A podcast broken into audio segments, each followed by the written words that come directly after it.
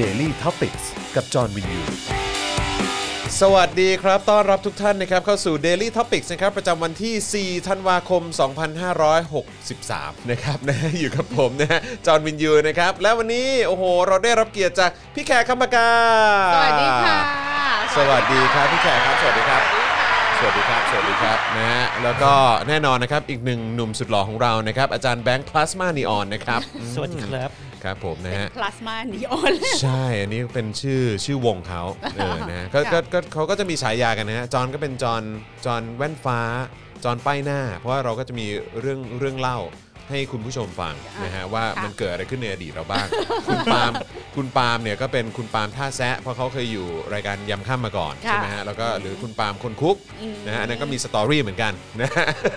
แต่ว่าพี่แขกก็เป็นพี่แขกคำปากาที่เรารักและเคารพแบบนี้ดีแล้วล่ะครับนะฮะสตอรี่พี่แขกนี่เป็นเป็นสาธารณะตลอดเวลาครับผมแล้วก็มาหากาบด้วยอ๋ฮะอเป็นออนี่ไงพี่แขกนมดำไงอ๋อครับผมแล้วก็หลหลากหลายหลากหลายประเด็นใช่ใช่หลากหลายเรื่องราวนะฮะที่ทำให้เราได้อยู่ใกล้ชิดแล้วก็รู้จักกับคำปากามาจนถึงทุกวันนี้ ขอมีนามสกุลบ้างครับผมเออแล้วเป็นไงฮะกระแสตอบรับเสื้อดีมากค่ะดีมากใช่ไหมแต่ว่ายังสั่งซื้อกันมาได้เรื่อยๆ สั่งได้ค่ะเรื่อยๆ เพราะว่าผลิตอืมไม่ไม่หยุดไม่หย่อน อ่าค่ะเยี่ยมเลยเยี่ยมเลยนะครับผม เอ๊ะ เราเราเรายังมี QR code อันนั้นอยู่ป่ะอาจารย์แบงค์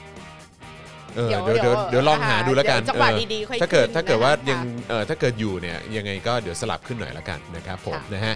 อะโอเคมีคนถามว่าเมื่อวานคุณตามเกมไหมอ๋อเมื่อวานเมื่อวานคุณปาล์มเค็มไหม ก็น่าสนใจแหมนะฮะแต่ว่าหลังจบรายการไปเนี่ยนะฮะก็เอ่อได้ได้ได้ได้ยินเสียงนะฮะของค่ะคุณไทนี่อยู่บ้างนะฮะตอนที่เขาคุยกันก็ดูทุกอย่างก็โอเคดีค่ะนะครับแต่ว่าวันนี้นะสิ ใน Facebook ส่วนตัวของคุณปาล์มเนี่ยก็ไปลงภาพคู่กับน้องไม้นะฮะแล้วตามตามสไตล์เขาอะนะฮะก็แบบอื้อหือนะฮะเอ่อ ข้อความสเตตัสอะไรเขาก็อื้อหือนะฮะล่อล่อทีนส์ภรรยามากเลยนะครับก็ไม่รู้ว่าตอนนี้เกมหรือเปล่า เพราะเห็นเขาเงียบหายไปหลายชั่วโมงแล้ว นะครับใช้คำว่าหลายชั่วโมงเลยใช่คำว่าหลายชั่วโมงโอ้นะครับผมนะฮะก็แต่เรื่องนี้ต้องระวังนะคะ เดี๋ยวคนเขาจะว่าอย่างนี้อย่างนั้นอย่างนั้นอย่างนี้ มันก็เป็นอย่างนี้มานานแล้วแหละฮะเออตั้งแต่รู้จักกันอะมันก็สไตล์นี้มาตั้งนานแล้วแหละฮะตั้งแต่มหนึ่งจนถึงปัจจุบันเนี้ยเออขอสาฝามกสิบกว่าของมันเนี่ยขออืมฝากบอกปาล์มว่ารักครับษากิริยาบาปเสียชื่อ ครับผมนะฮะด่าแทนเมียเลยครับผมเสียชื่อ นะฮะอ่าใครมาแล้วนะครับก็อย่าลืมกดไลค์แล้วก็กดแชร์กันด้วยนะครับแล้วก็ที่ขึ้นอยู่ตอนนี้เลยนะครับคุณสามารถสนับสนุนเรา 2 ช่องทางนะครับเอ่อเอ่อที่เป็นแบบรายเดือนนะครับก็คือ YouTube Membership นะครับแล้วก็เอ่อ Facebook Supporter นั่นเองนะครับก็ถ้าเกิดว่าเป็น YouTube เนี่ยก็ไปกดปุ่มจอยหรือสมัครข้างปุ่ม subscribe ได้ แล้วก็อย่าลืมใครยังไม่ได้กดกระดิ่งนะฮะไปกดกระดิ่งไว้ด้วยเอ่อส่วนใน Facebook ก็กดปุ่ม Become a supporter ได้นะครับแล้วก็อย่าลืมกดปุ่ม follow นะฮะหรือว่ากดปุ่มเอ่อเขาเรียกว่ากดดาวไว้อะเออนะครับเราเราจะได้แบบเวลามาปุ๊บเนี่ยมันจะได้เอ่อเตือนคุณผู้ชมด้วยนะครับหรือว่าถ้าอยากสนับสนุนเรานะครับทางบัญชีกสิกรไทยก็ทำได้เลยนะครับ 0698975539 นะครับหรือว่าสแกน QR code ก็ได้นะครับ สนับสนุนกันเข้ามานะครับทุกบาททุกสตางค์ก็จะนำไปสู่การเอ่อเขาเรียกว่าอัปเดตนะฮะเอ่ออุปกรณ์ของเราในการไลฟ์ด้วยนะครับแล้วก็เอ่อส ทำให้เรามีคอนเทนต์ออกมาให้คุณผู้ชมได้ติดตามกันอยู่เรื่อยๆด้วยนะครับนะฮะแล้วก็มีแขกมาร่วมพูดคุยในรายการของเราด้วยนะครับอะ QR code มาแล้วใครอยากสั่งเสื้อพี่แขกนี่นะฮะอ่าสั่งได้ที่คุณชันสานะคะ ใช่นะครับอะเดี๋ยวเดี๋ยวเดี๋ยวจะอะเอาลงให้ละก็ แคเอ่อแคปหน้าจอตอนนี้ได้เลย หรือว่าใครที่กำลังดูผ่านจอคอมพิวเตอร์ หรือว่าจอทีวีอยู่นะครับค่ะก็สามารถถ่ายภาพนี้ไว้นะครับแล้วก็ไปสแกน QR code กันไปนะครับจะแล้วก็ใส่เสื้อทีมเดียวกันกับพี่แขกมีคื มีอะไรไหมก็ก็ก็ไพร่ไพร่นี่ครับนี่คะ เออก็ก็ไพร่นี่คะก็ดอกทองนี่ก็ค่ะดอกทองนี่คะ แล้วก็หัวนมดำ หัวนมดำเออนะฮะตอนนี้ผมผมไปสอยเอ้ยผมได้มาเรียบร้อยแล้ว ก็เอ่อพี่แขกกรุณานะครับให้ก็ไพร่นิคะมาค่ะ นะครับแต่ผมแบบสนใจ ก็ดอกทองมากเลยอะเหมาะกับเธอมากจอนเหมาะมากค่ะ เดี๋ยวฝากไปให้ปาล์มด้วยอีกตัวค่ะ ได้ค่ะ ได้ค่ะ เออนะฮะพี่แบงค์ยังเงียบๆอยู่ พี่แบงค์พี่แบงค์อยากได้ตัวไหนบอก เขาบอกว่าโอ้โหอย่าลากผมเข้าสู่วงจรนี้เลยครับ เดี๋ยวงานเข้าเออนะครับนะฮะอะโอเคนะครับก็อย่าลืมแคปหน้าจอกันไปได้ด้วยเหมือนกันนะครับ ผมดีใจมากเลยนะ เพราะว่าหลายต่อหลายคนติดตาม Daily Topics ของเราทุกวันนะครับเอ่อหลายๆ คนก็ดูผ่านทางเอ่อ ผ่านทางโทรศัพท์มือถือค่ะแท็บเล็ตอะไรต่างๆนะครับแต่ว่าล่าสุดเนี่ยมีคนถ่ายภาพแล้วก็เอ่อส่งมาให้อะในอืม Twitter ครับค่ะหลายๆ คนนะฮะก็คือเขาดูผ่านจอทีวีเลยนะ เพราะเดี๋ยวนี้อะเป็นทีวีมัน Smart เป็น TV สมาร์ททีวีกันแล้วใช่นะครับเขาก็ค่ะไปโหลดแอป YouTube กันไปนะฮะแล้วก็แบบว่า subscribe เราแล้วก็เข้ามาติดตามได้ด้วยเหมือนกัน แล้วแบบดีใจเนอะดูกันจอใหญ่สะใจเลยนะ ถ้าเป็นใช่สมาร์ททีวีใช่แล้วค่ะไอ้เราก็แบบว่าอืมถ้าเกิดไปดูในตลาดหรือในพื้นที่ชุมชนนี่จะเป็นยังไงเนาะเออถ้าถ้าครับเหมือนวันแรกที่พี่แขกมาจัดรายการครับแล้วผมขออะไรนะเออคุยละยี่สิบอะเออแล้วครัคิบดดูผมว่าเปิดกลางตลาดอะ เข้มข้นมากเข้มข้นมากเออนะฮะเพราะคือมันเคยมีสถานการณ์แบบนี้มาแล้วไงสถานการณ์แบบประมาณว่า ร้านหนึ่งเขาเปิด Voice ร้านหนึ่งเปิด Nation ใช่ไหมเออนะฮะคราวนี้เนี่ยถ้าเกิดว่าเป็นแบบเนี่ยเจาะข่าวตื้น Daily Topic เนี่ยไปเปิดในที่ชุมชนนี่จะเป็นยังไงเนาะก็น่าแข่งสนกับใจเสีดียงตามสายของครับผู้ใหญ่ผมบ้านครับผมถูกต้องครับนะฮะเอ่อมีคนถามว่าจะมีเสื้อคอลแลบหัวนมดำเจาะข่าวตื้นไหมครับ คุณมูนดออันที่น่าถามสมานใจเออก็น่าสนใจนะเดี๋ยวเราเสนอพ่อหมอครับผมนะฮะค่ะเออ พูดถึงเจาะข่าวตื้นตอนใหม่ก็เพิ่งออนไปนะครับ แล้วก็วันนี้ก็ติดtrending ประเทศไทยอยู่อันดับ ผมไม่แน่ใจอันดับเท่าไหร่ เห็นเห็นเมื่อกี้พ่อหมออัปเดตมาคาบลูกคาบดอก17มากเลยนะเออก็ก็เข้มข้นนะฮะ เพราะว่าก็เป็นประเด็นที่หลายต่อหลายคนถามถึงไงนะฮะ แล้วก็สงสัยนี่เป็นเป็นสื่อที่ทะลุไปอีก 5 ชั้นฝ้าเพดานแล้วนะ อีกห้าชั้นฟ้าเลยใช่ไหมฮะ ก็เอ่อชื่อตอนนะครับก็คือเปิดสาเหตุทำไมประชาชนต้องสนใจเอ่อ กับสมบัติของเจ้ากันนักหนาอืมนะฮะซึ่งถือว่าเป็นประเด็นที่หลายต่อหลายคนก็อยากจะทำความเข้าใจไงเจาะข่าวตื้นก็เลยเอ่อมาเล่ามาอธิบายให้ฟังนะฮะถึงค่ะประวัติศาสตร์นะครับนะฮะของเอ่อสำนักงานทรัพย์สินส่วนพระมหากษัตริย์ด้วยนะครับรวมถึงเรื่องของการแก้กฎหมายในยุคของประยุทธ์จันทร์โอชา พี่แขกอะตอนที่เรียนอยู่ที่มหาวิทยาลัยเกียวโตครับเมื่อประมาณปี 2000 2001 เนี่ยค่ะครับ ก็มี visiting professor ไปจากประเทศไทย ได้รับเชิญไปนั่งทำงานวิจัยที่นั่นเป็นเวลาหนึ่งปีครับคนคนนั้นชื่ออาจารย์พอพันธ์อุยานนท์อ่าครับผม แล้วแบบเราคือเจ้าของงานวิจัยนั้นนี่ใช่เองแล้วอืมในห้องทำงานอาจารย์พอพันธ์นะคะ ก็เป็นเอกสารแบบ คือเหมือนมีโต๊ะ เก้าอี้ แล้วที่เหลือห้อมล้อมอาจารย์ก็เป็นเอกสารแล้วแกก็บอกว่าผมทำวิจัยเรื่องสำนักงานทรัพย์สินแล้วคิดดูว่าประมาณปีแบบ 2002 2003อะก็โอ้โหแล้วเราก็อืมไม่อืมไม่มีใครรู้สึกว่ามันจะสลักสำคัญอะไรอืมนึกออกป่ะอืมเพราะว่ามันอืมยังไม่เคยประเด็นไงแล้วอาจารย์บอกพันธ์ก็เป็นคนที่วันๆก็ไม่ไปไหนนะนั่งอยู่ในห้อง แล้วก็อยู่กับเอกสารงานวิจัยของอืมตัวเองอะอือฮึแล้วจนวันหนึ่งอะค่ะเราก็เห็นงานของอาจารย์ ตีพิมพ์ใช่คไหรัมบแต่จริงๆแล้วก่อนที่ก่อนที่จะมีงานของอาจารย์พอพันธ์น่ะมีงานของอาจารย์คนญี่ปุ่น ชื่อสเวฮาร่านะคะทำเรื่อง capital accumulation อือฮึ in Thailand ตั้งแต่ประมาณแบบปี1,800กว่าๆอะไรอย่างเงี้ยอือฮึแล้วในหนังสือเล่มเนี้ยมีขายนะคะอือฮึมีขายของ Silkworm อือฮึแล้วแขกขอบอกเลยว่าสำหรับคนที่อ่านภาษาอังกฤษได้ และสนใจเรื่องประวัติศาสตร์เศรษฐกิจอะมันจะมีซีรีส์สามเล่มนะ มีของเออประวัติศาสตร์นายทุนไทยอือฮึ ของอาจารย์ เดี๋ยวพี่แขกจะส่งส่งลิงก์มาให้อาได้จารย์แบงค์นะได้ครับได้ครับคือประวัติศาสตร์นายทุนไทย แล้วก็มีของอ่าของอาจารย์เซฮิโร่ก่อน อาจารย์เซฮิโร่เนี่ยเป็นเรื่อง capital accumulation in Thailand ใช่ไหมเรื่องการสะสมทุนของอืมกลุ่มทุนไทย ในบ้านเรา ในบ้านเราอือฮึตั้งแต่ประมาณแบบรัชกาลที่ 4 ที่ 5 ลงมาอะไรอย่างเงี้ยอุ้แซ่บแล้วก็ตามมาด้วย ของปราณีบัวเล็กอือฮึก็คือประวัติศาสตร์ในทุนไทยนี่อืมก็แซ่บมากมาตั้งแต่แบบรัชกาลที่หนึ่งที่โอ้ยสอย่างองนั้นเลยเหรอใช่ใครโอ้ขายอะไรใคร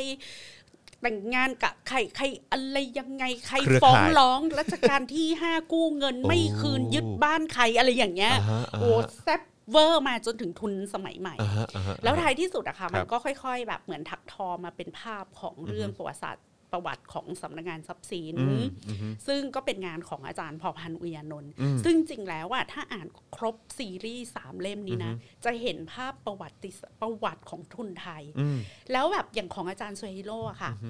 จะมีเขาเรียกว่าสาแหลกอะอืมสาแหลกของทุกตระกูลในประเทศไทย เหรอ ใครพ่อปู่ย่าตายายมีเมียกี่คนเมียคนนั้นมีลูกกี่คนลูกชายกี่คนลูกสาวกี่คนต้นตระกูลอะไรอะไร ต้นตระกูลนั้นไปดองกับใครใครเป็นเขยใครเป็นสะใภ้ใคร ใครมาตั้งบริษัทอะไรใคร ไปโคไปได้สัมปทานอะไร แล้วมาตั้งแตกลูกแตกหน่อมาเป็นบริษัทอะไร อืมแล้วก็จนถึงสาแหลกของมาถึงกลุ่มสัมมากรปูนซีเบนไทยพันธุ์นี่อะไรอย่างเงี้ยแล้วถึงก็ออกมาเป็นงาน ชิ้นของอาจารย์พอพันธ์อืมใช่ไหมคะแล้วงานชิ้นของอาจารย์พอพันธ์จริงในรูปงานวิจัยมันนะมันก็แบบค่อนข้างละเอียดละออมาก แต่ว่าแขกเข้าใจว่างานของอาจารย์พอพันธ์มาเป็นที่รู้จักในเมื่อมาเป็นหนึ่งในบทความของเออหนังสือของอาจารย์ผาสุกอืมอืมที่อาจารย์ผาสุกเป็นบรรณาธิการและครับหนึ่งในนั้นนะคะก็มีบทความเรื่องเกี่ยวกับสถาเอ่อสำนักงานทรัพย์สิน แล้วก็ทำให้อาจารย์พอพันธ์น่ะเป็นที่รู้จักว่าเป็นคนเดียวเลยนะ ที่เขาเรียกว่าเป็นแฟนพันธุ์แท้สำนักงานทรัพย์สินนะอืมคือแกทำวิจัยเรื่องสำนักงานทรัพย์สินเหมือนเหมือนเหมือนเนิร์ดอะอือฮึเหมือนแฟนพันธุ์แท้เหมือนเราเป็นแฟนพันธุ์แท้รถไฟแล้วเราแบบอยากรู้ทุกเรื่องอะไรเงี้ยคืออมแล้วแกก็ไม่ทำเรื่องอื่นเลยอือฮึแกเหมือนมี passionเก็บแต่เรื่องเนี้ยเรื่องสำนักงานทรัพย์สินแล้วแกไม่ได้มีอ g e n d a ทางการเมืองอะไรด้วยนะ บุก็คือคลิก ทำก็คือคือวิจัยอย่างเดียวอะอืมบุคลิกแกเหมือนพวกแฟนพันธ์แท้อะเหมือนพวกโอตาคุอะอ๋อโอเค คือแกคือความโอตาคุอ่าฮะสำนักงานทรัพย์สินแล้วแบบแขกเห็นนะคะแขกเห็นตอนที่อยู่ที่มหาลัยอ่าฮะเกียวโตด้วยกันก็คือ แกนั่งอยู่กับเอกสารพวกนี้อืมแล้วหมกมุ่นอินอยู่กับมันเหมือนอืม เหมือนความโอตาคุอือฮึ แล้วแต่ก็เป็นหน้าที่เป็นที่น่าเสียดายนะอือคะฮึว่าอาจารย์พอพันธ์น่ะเสียชีวิตอืมแบบด้วยวัยอันยังหนุ่มแน่นนะครับผม ในวัยแค่ห้าสิบ ต้นๆเองมั้งอืมแล้วก็เพิ่งเสียชีวิตไปเมื่อสองปีที่แล้วครับใช่ผไหมครับผมก็เลยไม่รู้เราจะหาโอตาคุสำนักงานทรัพย์สินอืมต่อจากอาจารย์พอพันธ์นะนั่นน่ะไม่แน่สิใจว่าใคร คือแขกสัมผัสถึงความโอตาคุที่อัจะนนี้อินรุนได้แรงถึงขนามาดกอะนี้คือคือแกทำวิจัยแบบคนโอตาคุอะอือฮึอือก็ฮึไม่ได้เป็นไม่ใช่คนแอคทีฟทางการเมืองหรือไม่ใช่คนที่แบบ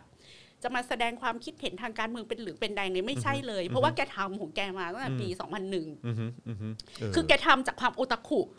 ล้วนๆเลยครับค่ะผมครับผมโอ้งานเออแกก็เลยมีคุณอุปการสูงมาเอกอน่าสนใจมาก แล้วก็จริง ๆ เนี่ย คือผมก็มานั่งคิดดูนะ เพราะว่าก็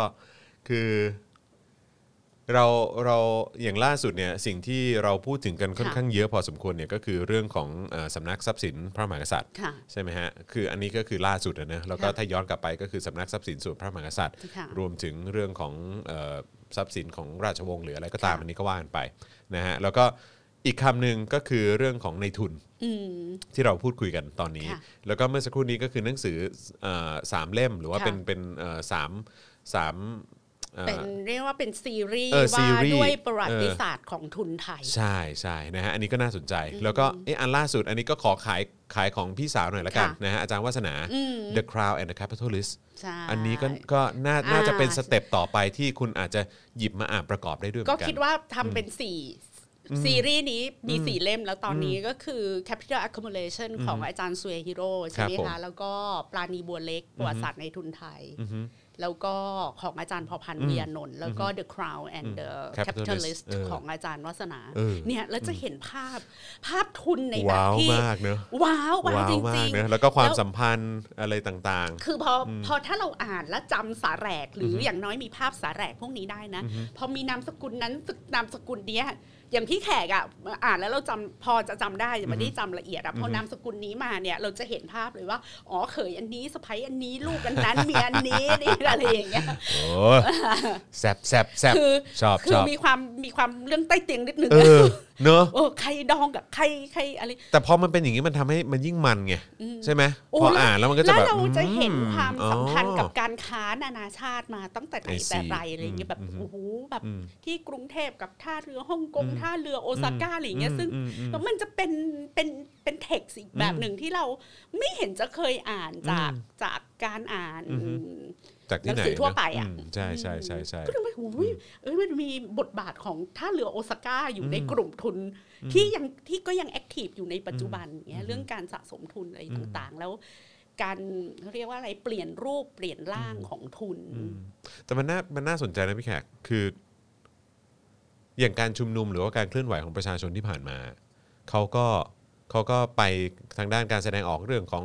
อาไปทำเนียบรัฐบาล ไปสถานที่อ่าไปรัฐสภา ไปเอ่อเอ่อค่ายทหารเอ่อแล้วก็ไป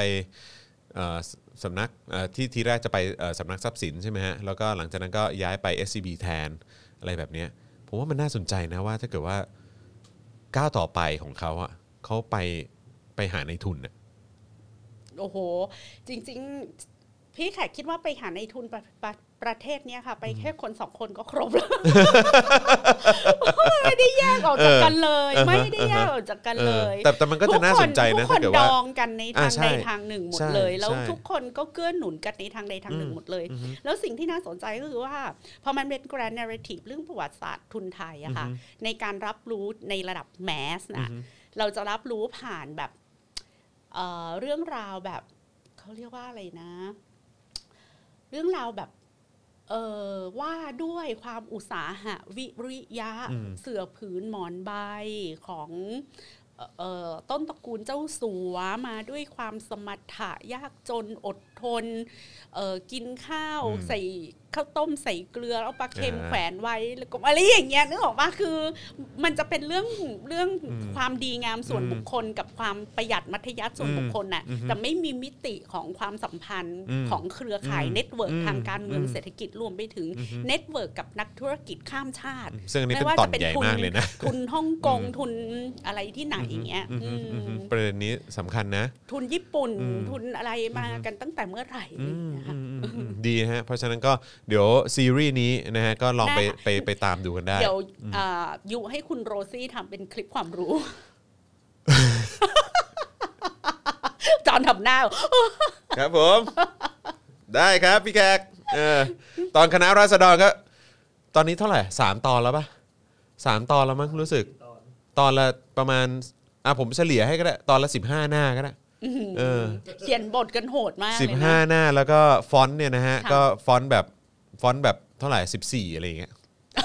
ไม่ใช่ฟอนต์สิบแปดไม่ใช่ ไม่ใช่ ไม่ใช่ฟอนต์สิบแปดฟอนต์สิบสี่สิบห้าหน้าค่ะ อืม อ่านะคะ เพื่อให้ครับผมคุณโรซี่มีกำลังใจในการเขียนบทคลิปความรู้ก็ครับผม โอนค่ะ โอนค่ะ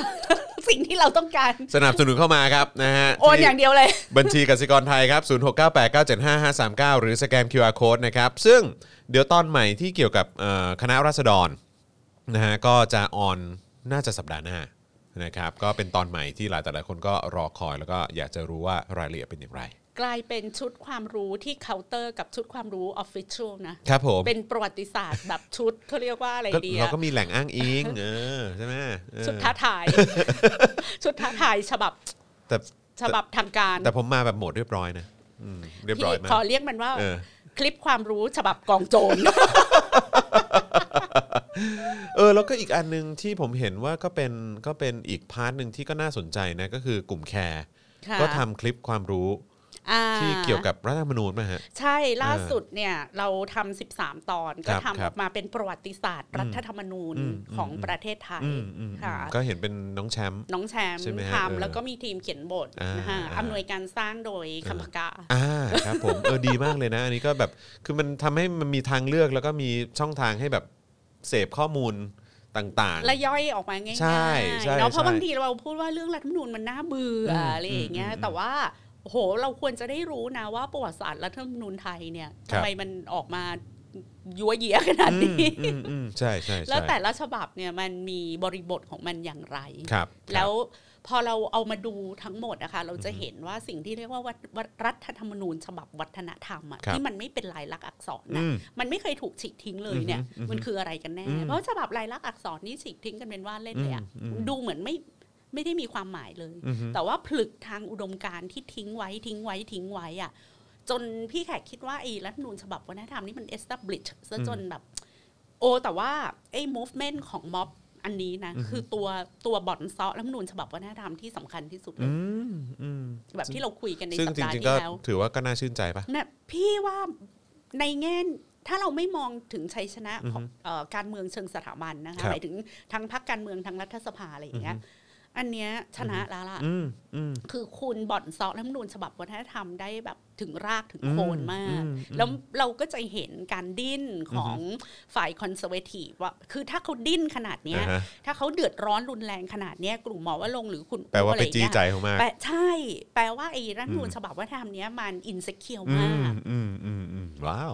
โอ้ค่ะดีใจจังเลย ฟังแล้วก็รู้สึกแบบ ชุ่มชื่นใจ เพราะอะไรตอนนี้หลายเออคนเริ่มกลัวว่าม็อบกล่อยหรืออะไรอย่างนี้ใช่ไหมไม่นะคะคนเริ่มเนอะน้อยเออออะไรอย่างเงี้ยเออ แต่ว่าคือจะยิ่งยิ่งถ้าเกิดบอกว่าคนเริ่มน้อยนี่ก็ก็ไม่น่านะ เพราะว่าคือแบบอย่างอย่างเราก็เราก็ไปไอ้ห้าแยกลาดพร้าวคนก็ แต่พี่อลัแขงกการนะมองว่าชัยชนะของการเรียกร้องทางการเมืองในในรูปแบบแบบนี้นะคะ มันไม่ควรแบบ progressively bigger get bigger and bigger อ่านึกออกปะเข้าใจเข้าใจคือความชัยชนะหรือความก้าวหน้าของการเรียกร้องทางการเมืองครั้งนี้ ไม่ใช่ว่าสามารถรวบรวมคนได้มากขึ้นเรื่อยอืมๆไม่ใช่ว่าม็อบเอ่อยกระดับขึ้นเรื่อยๆ ไม่ใช่ว่าคนจะมาร่วมแบบมืดฟ้ามัวดินขึ้นทุกครั้งทุกครั้งทุกครั้งทุกครั้งอืมเพราะว่าถ้าทำอย่างนั้นน่ะ มันจะเหนื่อยมากอืมลองคิดดูว่าบางอีเวนต์นะคะ มันมีสถานการณ์อันเหมาะเจาะมาสองสามสถานการณ์ แล้วทำให้คนหลั่งไหลไปม็อบแบบสองสามแสนคนอืมทีนี้ถ้าเราเอาสองสามแสนคนนั้นเป็นมาตรฐานว่าม็อบครั้งต่อไปต้องคนเท่านี้ต้องเท่านี้เออต้องเท่านี้หรือมากกว่านี้มันเป็นไปไม่ได้ไงคะอืมเพราะว่าม็อบนี้มันไม่ใช่ม็อบจัดตั้งอืมไม่ใช่ม็อบ organize ที่อือฮึมีแกนนำอะไรชัดเจน มันเป็นม็อบที่คนออกมาตามธรรมชาติครับเพราะฉะนั้นมันเป็นเรื่องธรรมดาที่เอ่อ บางวาระโอกาสเนี่ยคนจะออกมามากเป็นพิเศษอืมเพราะมันมีสถานการณ์บางอย่างเกิดขึ้น เช่น อาจจะมีกรณีที่มีครั้งที่แล้วมีการฉีดแก๊สน้ำตา พอจะม็อบอีกครั้งคนก็ออกมาด้วยความโกรธอืมก็เลยออกมาเยอะอืมอะไรอย่างเงี้ยอืมหรือมีการจับกลุ่มแกนนำคนก็จะออกมาเยอะ แต่ทีนี้ถ้าไม่มีเหตุการณ์ที่มันทริกเกอร์สถานการณ์ แล้วม็อบมันดำเนินไปเรื่อยๆ มันเป็นปกติมากเลยนะ ที่คนอาจจะบาง คนอาจจะน้อยอืมหรือมันไม่จำเป็นต้องยิ่งใหญ่ในเชิงจำนวนคนตลอดไป แต่ว่า สิ่งที่มันสื่อสารกับสังคมต่างหากแล้วว่าอือฮึแมสเซจ Content ที่มันออกมาอืมในการชุมนุมแต่ละครั้งเนี่ยอืมมันยกระดับไปสู่การขุดรากถอนโคนอืมความเป็นไทยเก่าอืมๆซึ่งไอ้ความเป็นไทยเก่าๆเนี่ยมันคือไม้ค้อือฮึำระบอบเก่าอืมอืมและไอ้ถ้าไม้ค้ำระบอบเก่าเนี่ยมันถูกบ่อนซ้อจากกิมมิคต่างๆ หรือแมสเซจหรือเรื่องราวทางประวัติศาสตร์ที่อือฮึถูก พูดถึงไปเรื่อยอือฮึๆหรือการเล่นเกมเชิงสัญลักษณ์ที่พี่แขกบอกว่าเอาของต่ำมาทำให้สูงเอาของสูงไปทำให้ต่ำอะอืมทุกอย่างสลับที่สลับทางกันหมดอืมแล้วไอ้พวกเนี้ยค่ะ ถ้ามันดำเนินต่อไปเรื่อยๆอะท้ายที่สุดอะไอ้ไม้ค้ำอันเนี้ยอืมมันจะอยู่ไม่ได้อืมดังนั้นน่ะเราจะไม่ได้ชนะจากจำนวนคนหรือการยกระดับความรุนแรง หรือการยกระดับความเข้มข้นของการปราศัยให้มันให้ให้มันเร้าใจหรือว่าบาดลึกหรือเออ แบบสุ่มเสี่ยงไปเรื่อยๆไม่ใช่ไงอือฮึแต่มันหมายถึงเราต้องเจาะให้ได้ว่าไอ้ไม้ค้ำยันของระบอบอืมเผด็จการอำนาจนิยมที่ไม่เป็นที่น่าปรารถนาของเราเนี่ยมันอืมประกอบไปด้วยอะไรบ้างอืมแล้วไอ้สิ่งที่เราบ่อนเซาะจนไอ้ไม้ค้ำอันเนี้ยมันค่อย ๆ หลุดไปทีละทีละขาทีละขาทีละขาเนี่ยมันคืออะไร แล้วเราก็มาสำหรับแขกสำหรับพี่แขกพี่แขกรู้สึกว่ามาไกลมากอืมมาไกลจากทุกการเคลื่อนไหวทางการเมืองในประวัติศาสตร์การเมืองไทยสมัยใหม่ ทุกอันเลยอืม ถือว่าถือว่าก็ใช้คาว่าประสบความสำเร็จ ได้เนอะมีเออโป่งมีเป็ดยึดพื้นที่เออแบบว่าเจ้าขุนอะไรเกียรติต่างๆกายได้อะไรอย่างเงี้ยเใช่ใช่นี่มันคือทำลายไปเยอะมากแล้วนะ ดีมากเลยเนาะดีมากเออซึ่งฟังอย่างซึ่นี้งก็ซึ่งชื่นใจซึ่งคีปการเคลื่อนไหวให้มันให้ให้ให้มันเป็นอย่างเงี้ยค่ะ ใช้คำว่าเลี้ยงเลี้ยงมันไปเรื่อยๆไหมพี่แต่ว่าก็คือก็ใส่อืมใส่มิติที่เป็นประวัติศาสตร์อือฮึวัฒนธรรมหทำรือให้อะไรคนอย่างฉุกเงี้ยคิดไปทำให้คนตั้งคำถามใช่มากยิ่งขึ้นใช่ค้นหาใช่ความเป็นจริงใช่มากยิ่งขึ้น แล้วเราจะเห็นว่าสื่อกระแสหลักก็เล่นตามอืมเพราะว่าอืมพออืมพอพอม็อบโยนคอนเทนต์อะไรไปใช่ไหมคะสื่อกระแสหลักอย่างรายการดีเบตอะไรของคุณจอมขวัญนะก็ก็ก็ต้องก็หยิบหยิบประเด็นนั้นก็หยิบมามาใช้พูดอืมหรือประเด็นข่าวของไทย PBS ที่ท้ายที่สุดคุณก็ต้องออกมาพูดว่าเฮ้ยการเอาที่ดินไปแลกหุ้นหรืออะไรอย่างเงี้ยมันทำได้หรือไม่ได้อะไรอย่างเงี้ยค่ะอืมอืมอืมสุดท้ายสื่อหลักอะก็ก็ต้องทำไงอืมแล้วแล้วนี่อันนี้แหละที่พี่แขกมองว่าคือการสื่อสารอืมเราไม่อาจจะชนะด้วยการใช้กำลังอาวุธ แต่เรา ขณะเดียวกันเราก็ไม่อาจจะชนะด้วยการนั่งรอให้สลิมมารักเราอืมจากการที่เราทำตัวน่ารักอืมพูดเพราะอะไรอย่างเงี้ยไม่ใช่อืมแต่เราก็ชนะด้วยด้วยการโยนคอนเทนต์ที่มีคุณภาพอืมพร้อมกับลูกเล่น ลูกล่อลูกชนอืมการอืมต่อสู้เชิงสัญลักษณ์ อารมณ์ขันอย่างเงี้ยมันอืมไปเรื่อย ๆ แบบนี้ แล้วอย่าอืมลืมว่า หลังจากที่สมมุติเนี่ยนะคะ สมมุติว่าทุกอย่างมัน ทุกขามันคลอนแคลนไปมากแล้ว ก็ต้องคิดเผื่อไว้ด้วยนะ ในวันที่ไม่เหลืออะไรเลยอะอืมอืมใครจะเป็นคนมาแบบเขาเรียกว่าอะไรอะยึดหัวหาดอือะมอืมอืมอืมปักธงแบบ ชี้ชะตาว่าประเทศนี้จะเดินไปทางไหนเนี่ยซึ่งตอนนั้นน่ะมันจะกลายเป็นศูนย์ยากาศแห่งอำนาจอีกช่วงหนึ่งครับซึ่งอันนี้ก็ต้องคิดเผื่อไว้ด้วยเหมือนกันอืมอืมฮึก็เตรียมตัวไว้แล้วกันคือวันวันนั้นคงจะต้องมาเอาถึงจริงพักการเมืองอะต้องเตรียมตัวแล้วนะอืมคือในแง่เนี้ยพักการเมืองเนี่ยไม่สามารถออกมาม็อบหรืออะไรกับมวลชนได้ใช่ไหมคะทีนี้ถ้าแขกเป็นเป็นพักการเมืองอะแขกทำหน่วยเอ่อวิจัยแบบ TDRI ส่วนตัวของพักไว้หมดแล้วนะอืม คือสมมติว่าแมททีเนี้ยสู้กันไปอีก 3 ปี 5 ปีใช่ไหมคะแล้วแขกทำพักการเมืองอยู่อย่างเงี้ยแขกจะเป็นพักภูมิใจไทยเป็นพักเพื่อไทยแขกจะเป็นพักก้าวไกลหรืออะไรก็แล้วแต่อะแขกคิดว่าแขกจะมีหน่วยหน่วยหน่วยทำ policy แล้วนะอืมว่าอีก 5 ปีอะเกิดทุกอย่างมันแบบ เซตโทระดับหนึ่งอะอือฮึฉันจะมี policy ที่ดีที่สุดสำหรับประเทศนี้ในฐานะที่ฉันอืมเป็นพักการเมืองอะที่ตอบโจทย์ประชาเอชอนเนี่ยประชาชนเขาออกไปม็อบกันเนี่ยพักการเมืองอะนั่งนั่งนั่งทำนโยบายได้แล้วค่ะ ว่าอีก 3 ปีข้างหน้าคุณจะเอานโยบายอะไรไปแข่งกันในการเลือกตั้งอืมอืมอืมคือต้องตั้งหน่วยวิจัยต้องตั้งศูนย์รีเสิร์ชต้องศูนย์ research and development อืมศูนย์แบบ policy platform อะไรอย่างเงี้ยฮะอืมคือต้องทำแล้วนะอืมอืมซึ่งแล้วถ้าถ้าใครเริ่มช้าก็คือแพ้นะอันเนี้ยจริงจริงจริงฝากบอกทุกพักเลยค่ะครับใครผมเริ่มก่อนคนนั้นชนะ เตรียมตัวเลยนะฮะเตรียมตัวได้แล้วฮะครับผมนะฮะอะโอเคนะครับ ตอนนี้เอ่อวันนี้อย่างที่บอกไปนะครับว่าเอ่อประเด็นของเราที่จะมาพูดถึงกันก็มีหลากหลายเรื่องค่ะนะครับไม่ว่าจะเป็นสวสหรัฐนะครับ อันนี้คือย้ำนะฮะสวสหรัฐนะครับ ไม่ใช่ ไม่ใช่ 250 เสียงนะฮะ ครับผมนะฮะก็มีการพูดถึงนะฮะแล้วก็หยิบยกประเด็นของประเทศไทย แล้วก็คำถามเกี่ยวกับประชาธิปไตยของไทยด้วยนะครับผมนะเดี๋ยวเราจะมาคุยกันประเด็นนี้นะครับแล้วก็อย่าลืมนะครับว่าวันนี้ก็เป็นอีกหนึ่งวันที่ครบรอบที่คุณวันเฉลิมถูกบังคับให้สูญหาย นะครับซึ่งประเด็นนี้เดี๋ยวเราก็คงจะต้องมาคุยกันด้วย แล้วก็อีกเรื่องหนึ่งที่ถูกหยิบยกขึ้นมาพูดในสื่อกันเยอะก็คือเรื่องของการลดโทษ หรือว่าการพระราชทานอภัยโทษนะฮะกับนักโทษการเมืองนะฮะแล้วก็หลาย ๆ คนที่เป็นที่รู้จักในสังคมด้วยนะครับนะเพราะฉะนั้นเดี๋ยวเราจะหยิบขึ้นมาพูดกันนะครับคุณอะไรเนี่ยเจริญหรือเปล่าผมไม่แน่ใจ คุณแขกก็วงใน พื่อไทยนี่ครับ แบบก็ไปบอกเขาได้นะครับ เออนะฮะเออไม่ไม่ได้สื่อสารกันขนาดนั้น แล้วแขกคิดว่าอันเนี้ยเออมันไม่ใช่เรื่องของเพื่อไทยอย่างเอเดียวอคือมันทุกมันต้องทุกทุกพรรคพักการนะเมืองควรมีอนาคตอะใช่เพราะแขกเนี่ยแขกรู้สึกว่าประชาธิปไตยจะเข้มแข็งได้ก็ต่อเมื่อสถาบันพรรคการเมืองเข้มแข็ง มันต้องแข่งกันไง แล้วถ้าพรรคการเมืองเข้มแข็งแค่พรรคเดียวมันก็ไม่โอเคอะใช่ใช่เอาจริงใช่ใช่พรรคการเมืแล้อวงมันก็ไม่ต้องดีสำหรับประชาชนด้วย ถ้ามีแค่พักพักเดียวที่แข็งแรงใช่ คือสารภาพว่าแขกอะเอาใจช่วยทุกพักการเมืองที่คุณอุตสาห์เป็นพักการเมืองนะ ไม่ว่าจะเป็นชาติไทยพัฒนาภูมิใจไทย เพื่อไทยแบบก้าวไกลอะคือคือเว้นไว้พักหนึ่งนะอ่าครับผมครับผม ขอไว้สักพักใช่ไหมฮะขอไว้สักพัก แต่สำหรับพักการเมืองอื่นๆเนี่ยเดี๋ยวกันนะคิาเดี๋ยวกันจะจะเว้นไว้พักเดียวหรือสองพักนี่นี่เอาใจช่วยพักอินเสกด้วยหรือเปล่าฮะเนี่ย เอาเอาเป็นว่าเอาใจช่วยเอทุกอพักการเมืองอ่าคือแขกอะอยากเห็นพักการเมืองเออมีฟังก์ชันเป็นพักการเมืองอ่าและพักการเมืองที่มันพอมันมีทรัพยากรอยู่ในมือครับผมมีบุคลากรที่ไม่ได้แย่นะเอาจริงอืมอืมอืมอยู่กับตัวเนี่ยอืมอยากจะให้มองข้ามข้ามสเต็ปมองไปข้างหน้า 3 ปี 5 ปีเลยอะแล้วเตรียมตัวไว้เริ่มทำการบ้านตั้งแต่วันนี้ก็ดีนะครับนะเพราะว่าประชาชนก็ออกมาคล้าย ๆ แบบ ปูทางให้แบบกรุยทางให้ในระดับหนึ่งแล้วอะเราอยากมีพักการเมืองที่เข้มแข็งสักห้าหกพักนะแข่งกันอะไรอโอ้ย่างโหเงี้ยมันจะสนุกมากเลยนะเหมือนแบบค่ะเวลาเลือกช้อปปิ้งเนาะใช่เออเราก็จะแบบว่าเออแบบค่ะเฮ้ยแบบแม่จะอะไรยังไงดีอะไรค่ะเงี้ยเออจะเลือกใครดีอะไรเงี้ยค่ะสนุกจะตายเออนะครับผมนะฮะอ่าโอเคเอิ่มค่อนข้างยาวนิดหนึ่งนะฮะประเด็นเรื่องของสวสหรัฐนะครับวันนี้ถึงขั้นปริ้นมาเลยทีเดียว นะครับเพราะว่ารายละเอียดเยอะจริงๆนะครับนะก็เดี๋ยวงั้นเรามาเริ่มกันที่ประเด็นนี้ก่อนละกันค่ะนะครับผมอะแต่ว่าย้ำอีกครั้งนะครับขอความกรุณากดไลค์แล้วก็กดแชร์กันด้วยนะครับแล้วก็ใครที่อยากจะร่วมสนับสนุนเรานะครับก็สนับสนุนได้ทางบัญชีกสิกรไทย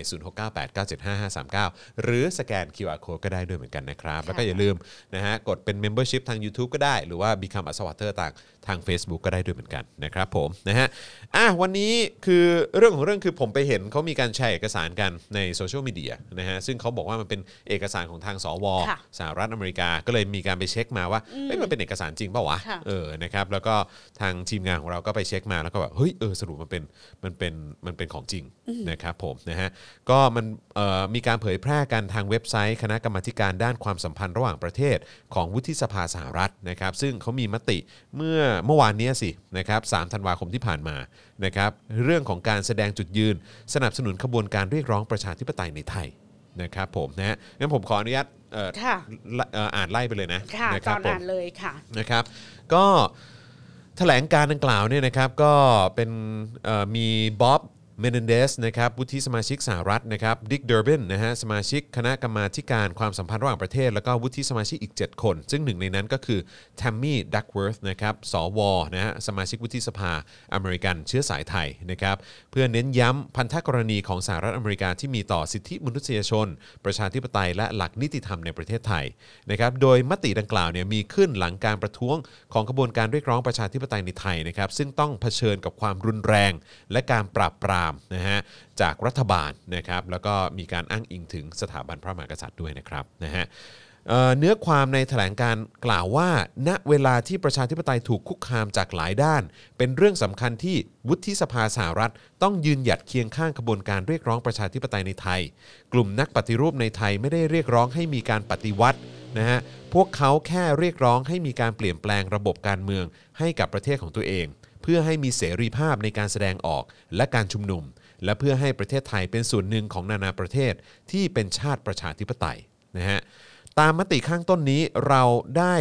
ส่งสารนะฮะแห่งเจตนารมณ์ร่วมกันที่ชัดเจนแล้วว่า เราจะสนับสนุนเสรีภาพในการแสดงออก และเสรีภาพในการชุมนุมในประเทศไทย และขอเรียกร้องให้ทุกฝ่ายไม่เข้าไปมีส่วนในความรุนแรง และการคุกคามผู้ชุมนุมโดยไม่จำเป็น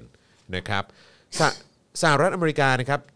สหรัฐอเมริกาจำเป็นต้องแสดงความชัดเจนต่อชาวไทยและประชาคมนานาชาติ ให้เข้าใจว่าความสัมพันธ์อันยาวนาน และการเป็นพันธมิตรกับประเทศไทย จะยังคงดำเนินต่อไปบนพื้นฐานของการประสานประโยชน์ การให้คุณค่า และการเคารพซึ่งกันและกันภายใต้หลักประชาธิปไตย สิทธิมนุษยชน และหลักนิติธรรม เอ๊ะไอตรงประโยคนี้คือพี่แขกคิดว่ายังไง จะยังคงดำเนินต่อไปบนพื้นฐานของการประสานประโยชน์ อันนี้คือเป็นการวางเงื่อนไขอะไรปะพี่แขกคิดว่าไม่นะคะ คิดว่าเป็นเป็นคำพูดแบบสวยๆอะอืมครับผมนะฮะเอออืมก็คือ มันก็ต้องเป็นอย่างนั้นอยู่แล้วอืมนึกออกปะอืมอืมเออเพราะยังไงในประในชาธิปไตยสิทธิมนุษยชน หลักนิติธรรมมันก็เหมือนพระพุทธธรรมพระพระพุทธพระธรรมพระสงฆ์อะอ่าอ่าอ่าอ่าอ่าต้องต้องมีให้ครบสามอย่างต้องมีให้ครบเออครับผมค่ะครับผมนะฮะอะต่อนะครับ ประเทศไทยเป็นพันธมิตรที่สำคัญของอเมริกา เป็นหนึ่งในผู้ที่ก้าวขึ้นมาช่วยเหลือ เอ่อเขาน่าจะหมายถึงเพื่อนบ้านนะฮะอย่างชาวพม่าในการต่อสู้เพื่อประชาธิปไตย วันนี้โลกกำลังจับตามองในช่วงเวลาที่คนไทยลุกขึ้นมาแสดงออกเรียกร้อง ด้วยความปรารถนาในประชาธิปไตย ซึ่งชาวอเมริกันยึดถือและยึดมั่นในคุณค่านี้นะครับนอกจากนี้นะครับเดอร์เบนก็ยังระบุด้วยนะครับว่าในขณะที่ประชาชนชาวไทยถกเถียงกันเรื่องการเปลี่ยนแปลงรัฐธรรมนูญ อนาคตทางการเมืองของพวกเขาควรถูกกำหนดผ่านการเจรจาอย่างสันติ ไม่ใช่การใช้ความรุนแรง การถูกคุกคาม หรือการดำเนินคดี โดยเฉพาะอย่างยิ่งเสียงเรียกร้องอย่างกล้าหาญของนักศึกษาไทย และเยาวชนไทยจำนวนมากเหล่านั้น สมควรได้รับการรับฟังและและให้การเคารพนะครับ คราวนี้มาที่เอ่อฟากของแทมมี่ดักเวิร์ธค่ะบ้างดีกว่านะครับ ระบุในข้อมติดังกล่าวนะครับว่า ในฐานะชาวอเมริกันเชื้อสายไทยที่ต่อสู้เพื่อปกป้องสิทธิในการประท้วงอย่างสันติ ดิฉันรู้ว่าทั้งความสัมพันธ์ที่แน่นแฟ้นยาวนานระหว่างสหรัฐอเมริกากับประเทศไทยนะฮะตลอดจนสิทธิในระบอบประชาธิปไตยของบุคคลทุกคนเป็นสิ่งสำคัญยิ่งที่จะต้องรักษาและปกป้อง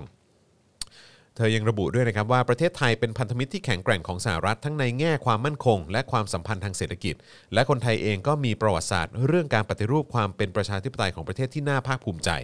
ดังนั้นจึงขอเรียกร้องให้ผู้นำไทย รับฟังเสียงเรียกร้องของประชาชน และเคารพหลักการประชาธิปไตย ซึ่งเป็นหัวใจของรัฐบาล ซึ่งพวกเขาพยายามอย่างยิ่งที่จะประกอบสร้างขึ้นมานะครับโอ้ค่ะโอ้มีการอ้างอิงของปีใช่2475 ด้วยนะค่ะนะฮะในแถลงการนี้ยังแนบ สำเนามติของวุฒิสมาชิกสหรัฐมาด้วยนะครับ ซึ่งในสำเนานี้เนี่ยเกริ่นถึงความสัมพันธ์ของทั้งไทย และสหรัฐที่มีอย่างยาวนาน โดยกล่าวว่าในปี 2475 ประเทศไทยได้เข้าสู่ระบอบการปกครองแบบประชาธิปไตย แต่หลังจากนั้นก็มีการทำรัฐประหารเกิดขึ้นอยู่หลายครั้ง ไม่รู้ว่าเขาแน่ไปด้วยหรือเปล่าว่า อเมริกามีบทบาทในการส่งสนับสนุนรัฐประหารในโอ้หลาไม่ยครั้ได้ งของประเทศไทยอย่างไรไม่ได้ ไม่ได้ เดี๋ยวมันจะเป็นแบบว่าเดี๋ยวจะใช่กไหม ลายเป็นขุนศึกเออ พญาอินทรีครับผมของอานะจาฮะรย์เออนะฮะ นัทพลใจจริง โอ้ยตายแล้วเรื่องแบบนี้จะพูดเข้าตัวได้ไงล่ะคะ อืมครับ ผมนะฮะ ท่าแซะไม่น้อยนะเนี่คยรับพี่ผมแขกเนี่ยจะเออ ขอนะฮะเป็นท่าแซะมาพร้อมกับพี่ปาล์มแล้วกัน หรือไม่คุณแทมมี่อาจจะบอกว่าอ๋อเออแทมมี่เกิดไม่ทันหรือเปล่า เออครับผมนะฮะ โดยรัฐประหารครั้งล่าสุดเกิดขึ้นในปี 2557 นะครับ มีการยกเลิกรัฐธรรมนูญปี 50 รัฐบาลที่นำโดยพลเอกประยุทธ์ได้เข้ามายึดอำนาจจากรัฐบาลพลเรือน หลังจากนั้นคณะคอสช ก็ได้ มีการให้ร่างรัฐธรรมนูญใหม่ ซึ่งเป็นรัฐธรรมนูญปี 2560 ที่ใช้อยู่ปัจจุบัน โดยเป็นการกัดกร่อนประชาธิปไตยในประเทศไทยอืมเขาใช้คำนี้นะฮะ กัดกร่อนเลยะกัดกร่อนนะครับ ค่ะ และแม้ว่าในเดือนมีนาคม 2562 ประเทศไทยจะมีการเลือกตั้ง แต่ก็พบความผิดปกติมากมาย เพื่อให้รัฐบาลของพลเอกประยุทธ์ได้เป็นรัฐบาลต่อออันนี้สิจอนสำคัญที่สุดในทุกอย่างที่เขียนมาเลยอะอืมอืมอืมอืมไอ้พวกนี้แหละ ใช่ คือไม่ใช่พระพุทธพระธรรมพระสงฆ์ไอ้ตอนนั่นแรกน่ะสิที่เราฮะเกริ่นมานะ รู้ได้ไงไอ้พวกฝรั่งหัวทองฝรั่งมังค่าอันเนี้ยเหมือนเหมือนเหมือนเป็นการเทประยุทธ์แบบกลางสี่แยกเลยนะ เออใช่ เออจริง เพราะว่ามันออกสู่สาธารณะนะ ไม่ไม่อะไรอืมไม่คือคือ คือ name dropping อืมลงมาเลยนะใช่คะใช่ใช่คือบอกเลยนะว่า มีความผิดปกติมากมายที่ทำให้รัฐบาลพลเอกประยุทธ์เนี่ยเพื่อมีความพยายามอะเออที่จะทำให้รัฐบาลประยุทธ์เนี่ยได้ได้เป็นรัฐบาลต่อนะคคืรัอบคือก็แปลเป็นภาษาชาวบ้านก็คืออประยุทธ์ขึ้นสู่อำนาจอย่างไม่ชอบธรรมอะอืมแบบไม่โปร่งใส แล้วก็เท่ากับว่าเออสวในแมสเซจของสวอะก็คือฉันฉันไม่ยอมรับอะฉันไม่ยอมรับรัฐบาลนี้นะ อืมอันนี้อาการหนักนะอืมจริง อือฮึน่าสนใจคืออันนี้นะตกใจ ใช่ใช่ ตกใจว่าไม่เขาแล้ว พูดเลยว่า พลเอกประยุทธ์อะไม่ใช่นายกที่ขึ้นมาสู่อำนาจตามวิถีทางประชาธิปไตยอือะมอืมใช่แล้วนี่เขายังพูดด้วยนะว่า อย่างเช่น การสนับสนุนของสมาชิกวุฒิสภาที่ได้รับการแต่งตั้งมาโดยคอสช ก็จะบอกว่าสวอเมริกาเขาเขาไม่เป็นเพื่อนกับตัวเองนะแบบอีนะอีนะเป็นสเอวอเหมือนกันแต่ว่าเออไม่ใช่อะไม่อะว่าเราไม่นับพวกเธอเป็นสว you can sit with us เออใช่แบบอีไม่ไม่เอานั่งด้วย เออใช่นี่คือแสดงความรังเกียจออกมาหรือเปล่าฮะเนี่ยชัดเจนมากอะชัดเจนมากชัดเจนมากอาจจะไม่รังเกียจแต่ว่าเทอะเออไม่เอาด้วยอะ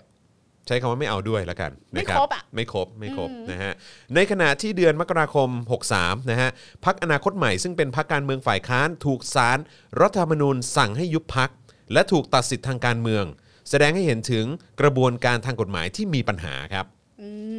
มแปลว่าอืมอืม จะเจอข้อหาหมิ่นศาลหรือเปล่าอืมสวคะอย่าเข้าเมืองไทยนะ เดี๋ยวโดนจับนะเออมหมิ่นะนฮะศาลนะเนี่ยหมิ่เอนศาลอนะฮะหมิ่นศาลนะนะครับ นอกจากนี้ยังพบว่ารัฐบาลของพลเอกประยุทธ์นะฮะมีการคุกคามอย่างรุนแรง ต่อนักเคลื่อนไหวเพื่อประชาธิปไตย และผู้ที่ออกมาวิจารณ์รัฐบาลมาโดยตลอด มีการบังคับทำให้สูญหาย มีการสังหาร และทำให้มีคนต้องลี้ภัยทางการเมืองไปทั่วเอเชียทำให้สูญหายมีการสังหาร แปลว่า แปลว่ามันจริงเหรอจอนคือรัฐบาลเอ่อเขาเรียกว่าอะไรสมาชิกวุฒิเอ่อวุฒิเอ่อวุฒิสมาชิกของสหรัฐก็ออกมาพูดในประเด็นนี้ด้วย แล้วถ้าเกิดเขากล้าพูดในประเด็นนี้แปลว่าเขาก็เชื่อว่ามันเป็นเป็นเรื่องจริง ถ้าเขาพูดอย่างเงี้ยก็แปลว่ามันจริงสิอืมเพราะเราอยู่ในประเทศไทยอะอือฮึเราบอกว่าไม่จริงนึกออกว่าเราอยู่เออในประเทศไทยอะอ่าเราฮะก็แบบ ไม่จริงมันไม่มีหลักฐานคุณดอนก็บอกว่าไม่จริง รัฐบาลก็บอกว่า ไม่จริงรัฐบาลไม่รู้รัฐบาลอือฮึพยายามจะช่วยหาผู้ร้ายอยู่เราก็ทำความร่วมมือกับรัฐบาลกัมพูชาอยู่อือฮึรัฐบาลลาวอยู่ ไม่เกี่ยวอืมไม่เกี่ยวกับเรา อันเนี้ย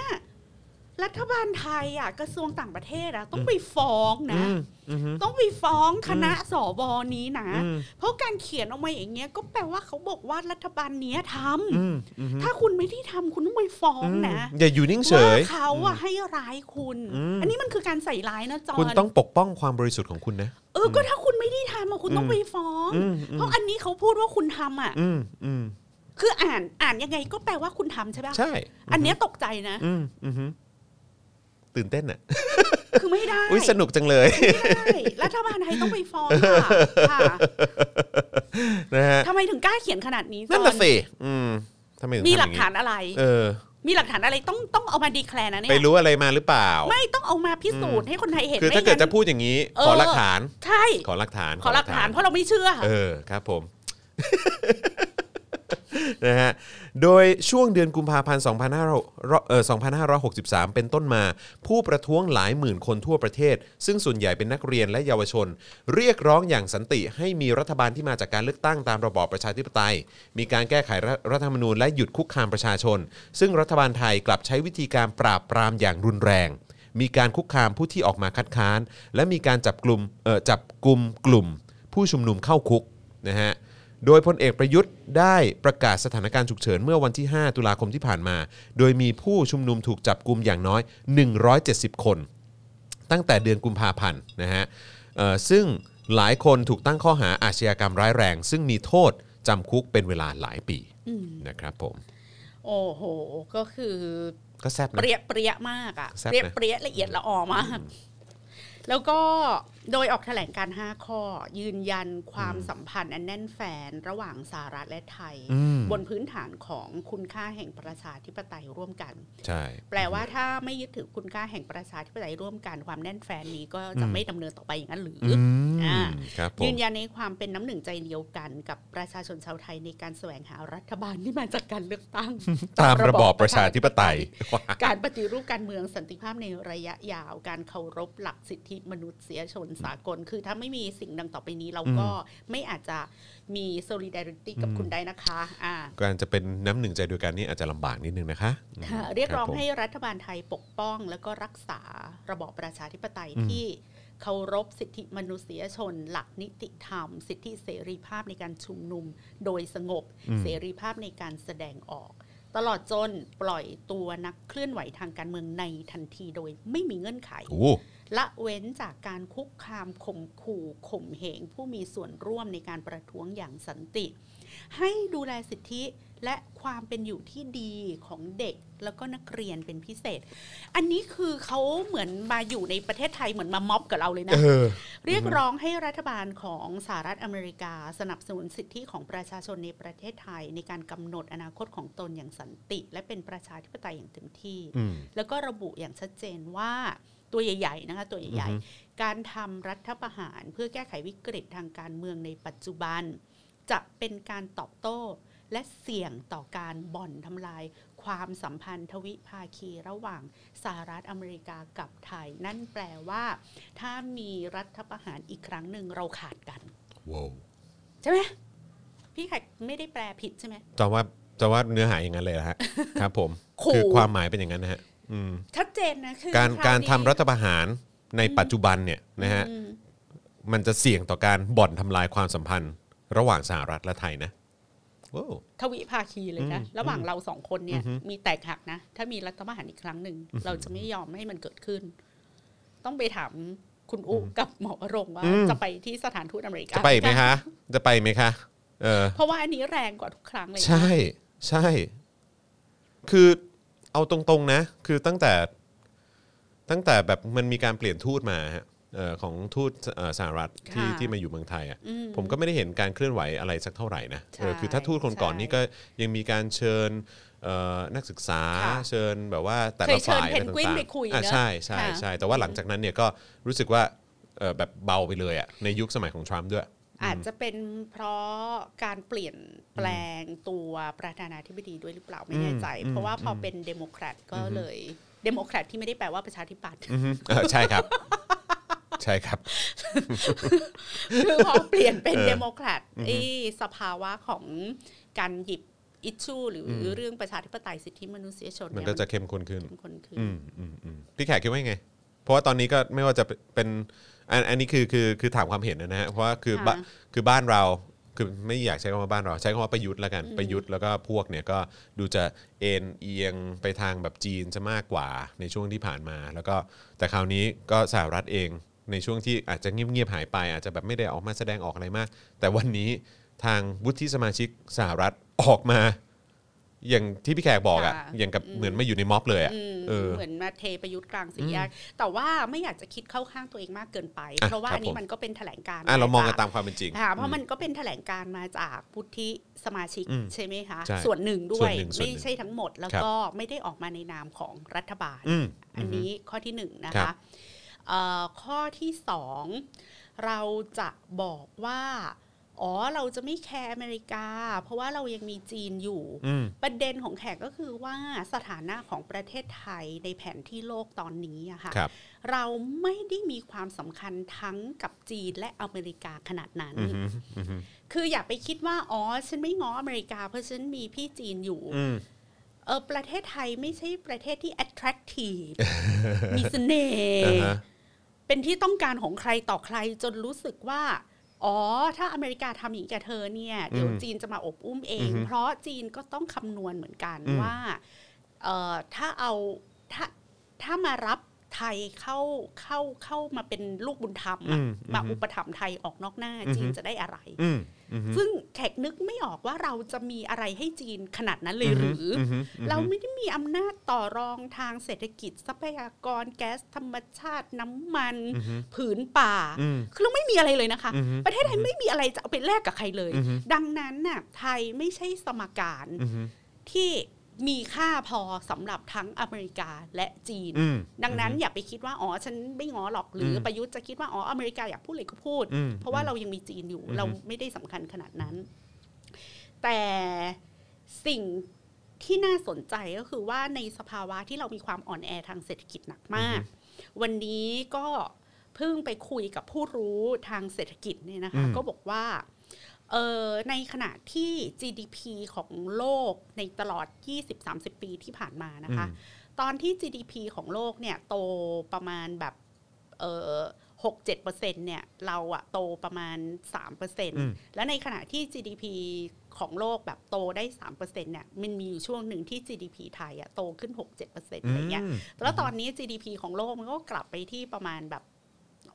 เออ สี่ห้าเปอร์เซ็นต์อะไรอย่างงี้ใช่ป่ะแต่ของไทยเนี่ยมันติดลบอยู่ลบแปดว้ายของปีนี้ใช่ไหมคะ แล้วมาดูว่า GDP ไทยก่อนที่จะมีโควิดนะ เราอะการเติบโตทางเศรษฐกิจของเราแค่ 1.8ว้ายตายแล้ว1.9 เอง นั่นก็คือนั่นคือก่อนโควิดจำได้ไหมคะครับวันนี้ไม่ใช่ระยะเวลาที่ยาวนานเลยครับก่อนที่จะมีโควิดเนี่ยเราปิดสิ้นปีนั้นน่ะด้วย GDP ที่ 1.8 1.9 นะอืมนั่นแปลว่า GDP ของเราเนี่ย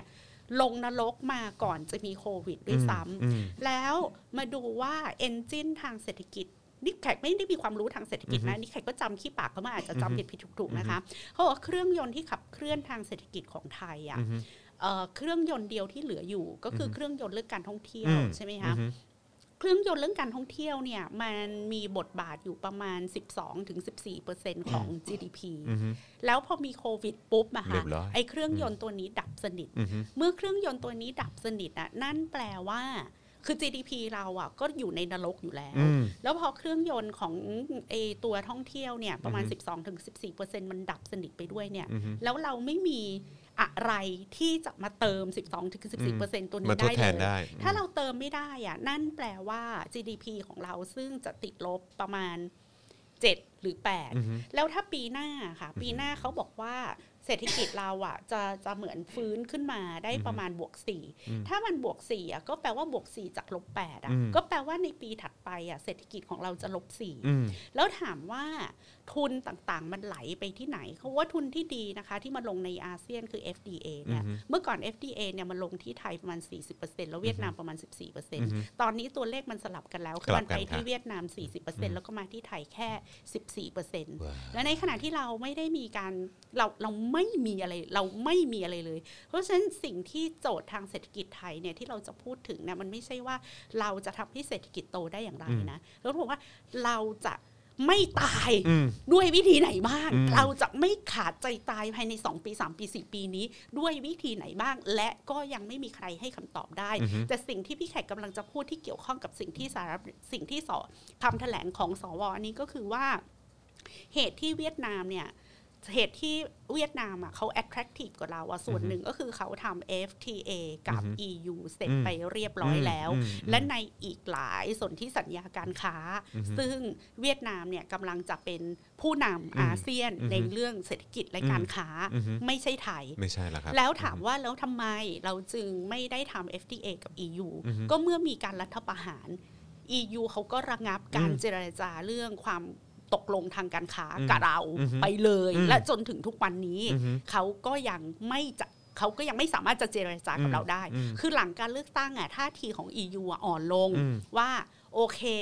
อย่างน้อยมันก็ไม่แย่วะอือฮึอย่างน้อยมันก็อืมกล้อมแกล้มมันก็มาจากการเลือกตั้ง ถ้าจะเอาเรื่องเหตุผลทางเศรษฐกิจนำหน้าเรามาคุยกันก็ได้เรื่องอืม FTA เรื่องอะไรอย่างเงี้ยอืมแต่พอมีม็อบแล้วมีเรื่องความรุนแรง มีเรื่องการอุ้มหายอืมมีการเรื่องการละเมิดสิทธิ มนุษยชน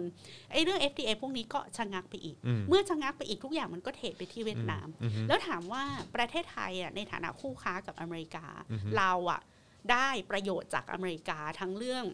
สิทธิพิเศษทางการค้า และเราเป็นประเทศที่ได้ดุลการค้าจากอเมริอเมริกามาโดยตลอดอืมดังนั้นสถานะของเราต่อแถลงการอันเนี้ยอืมสถานะของเรา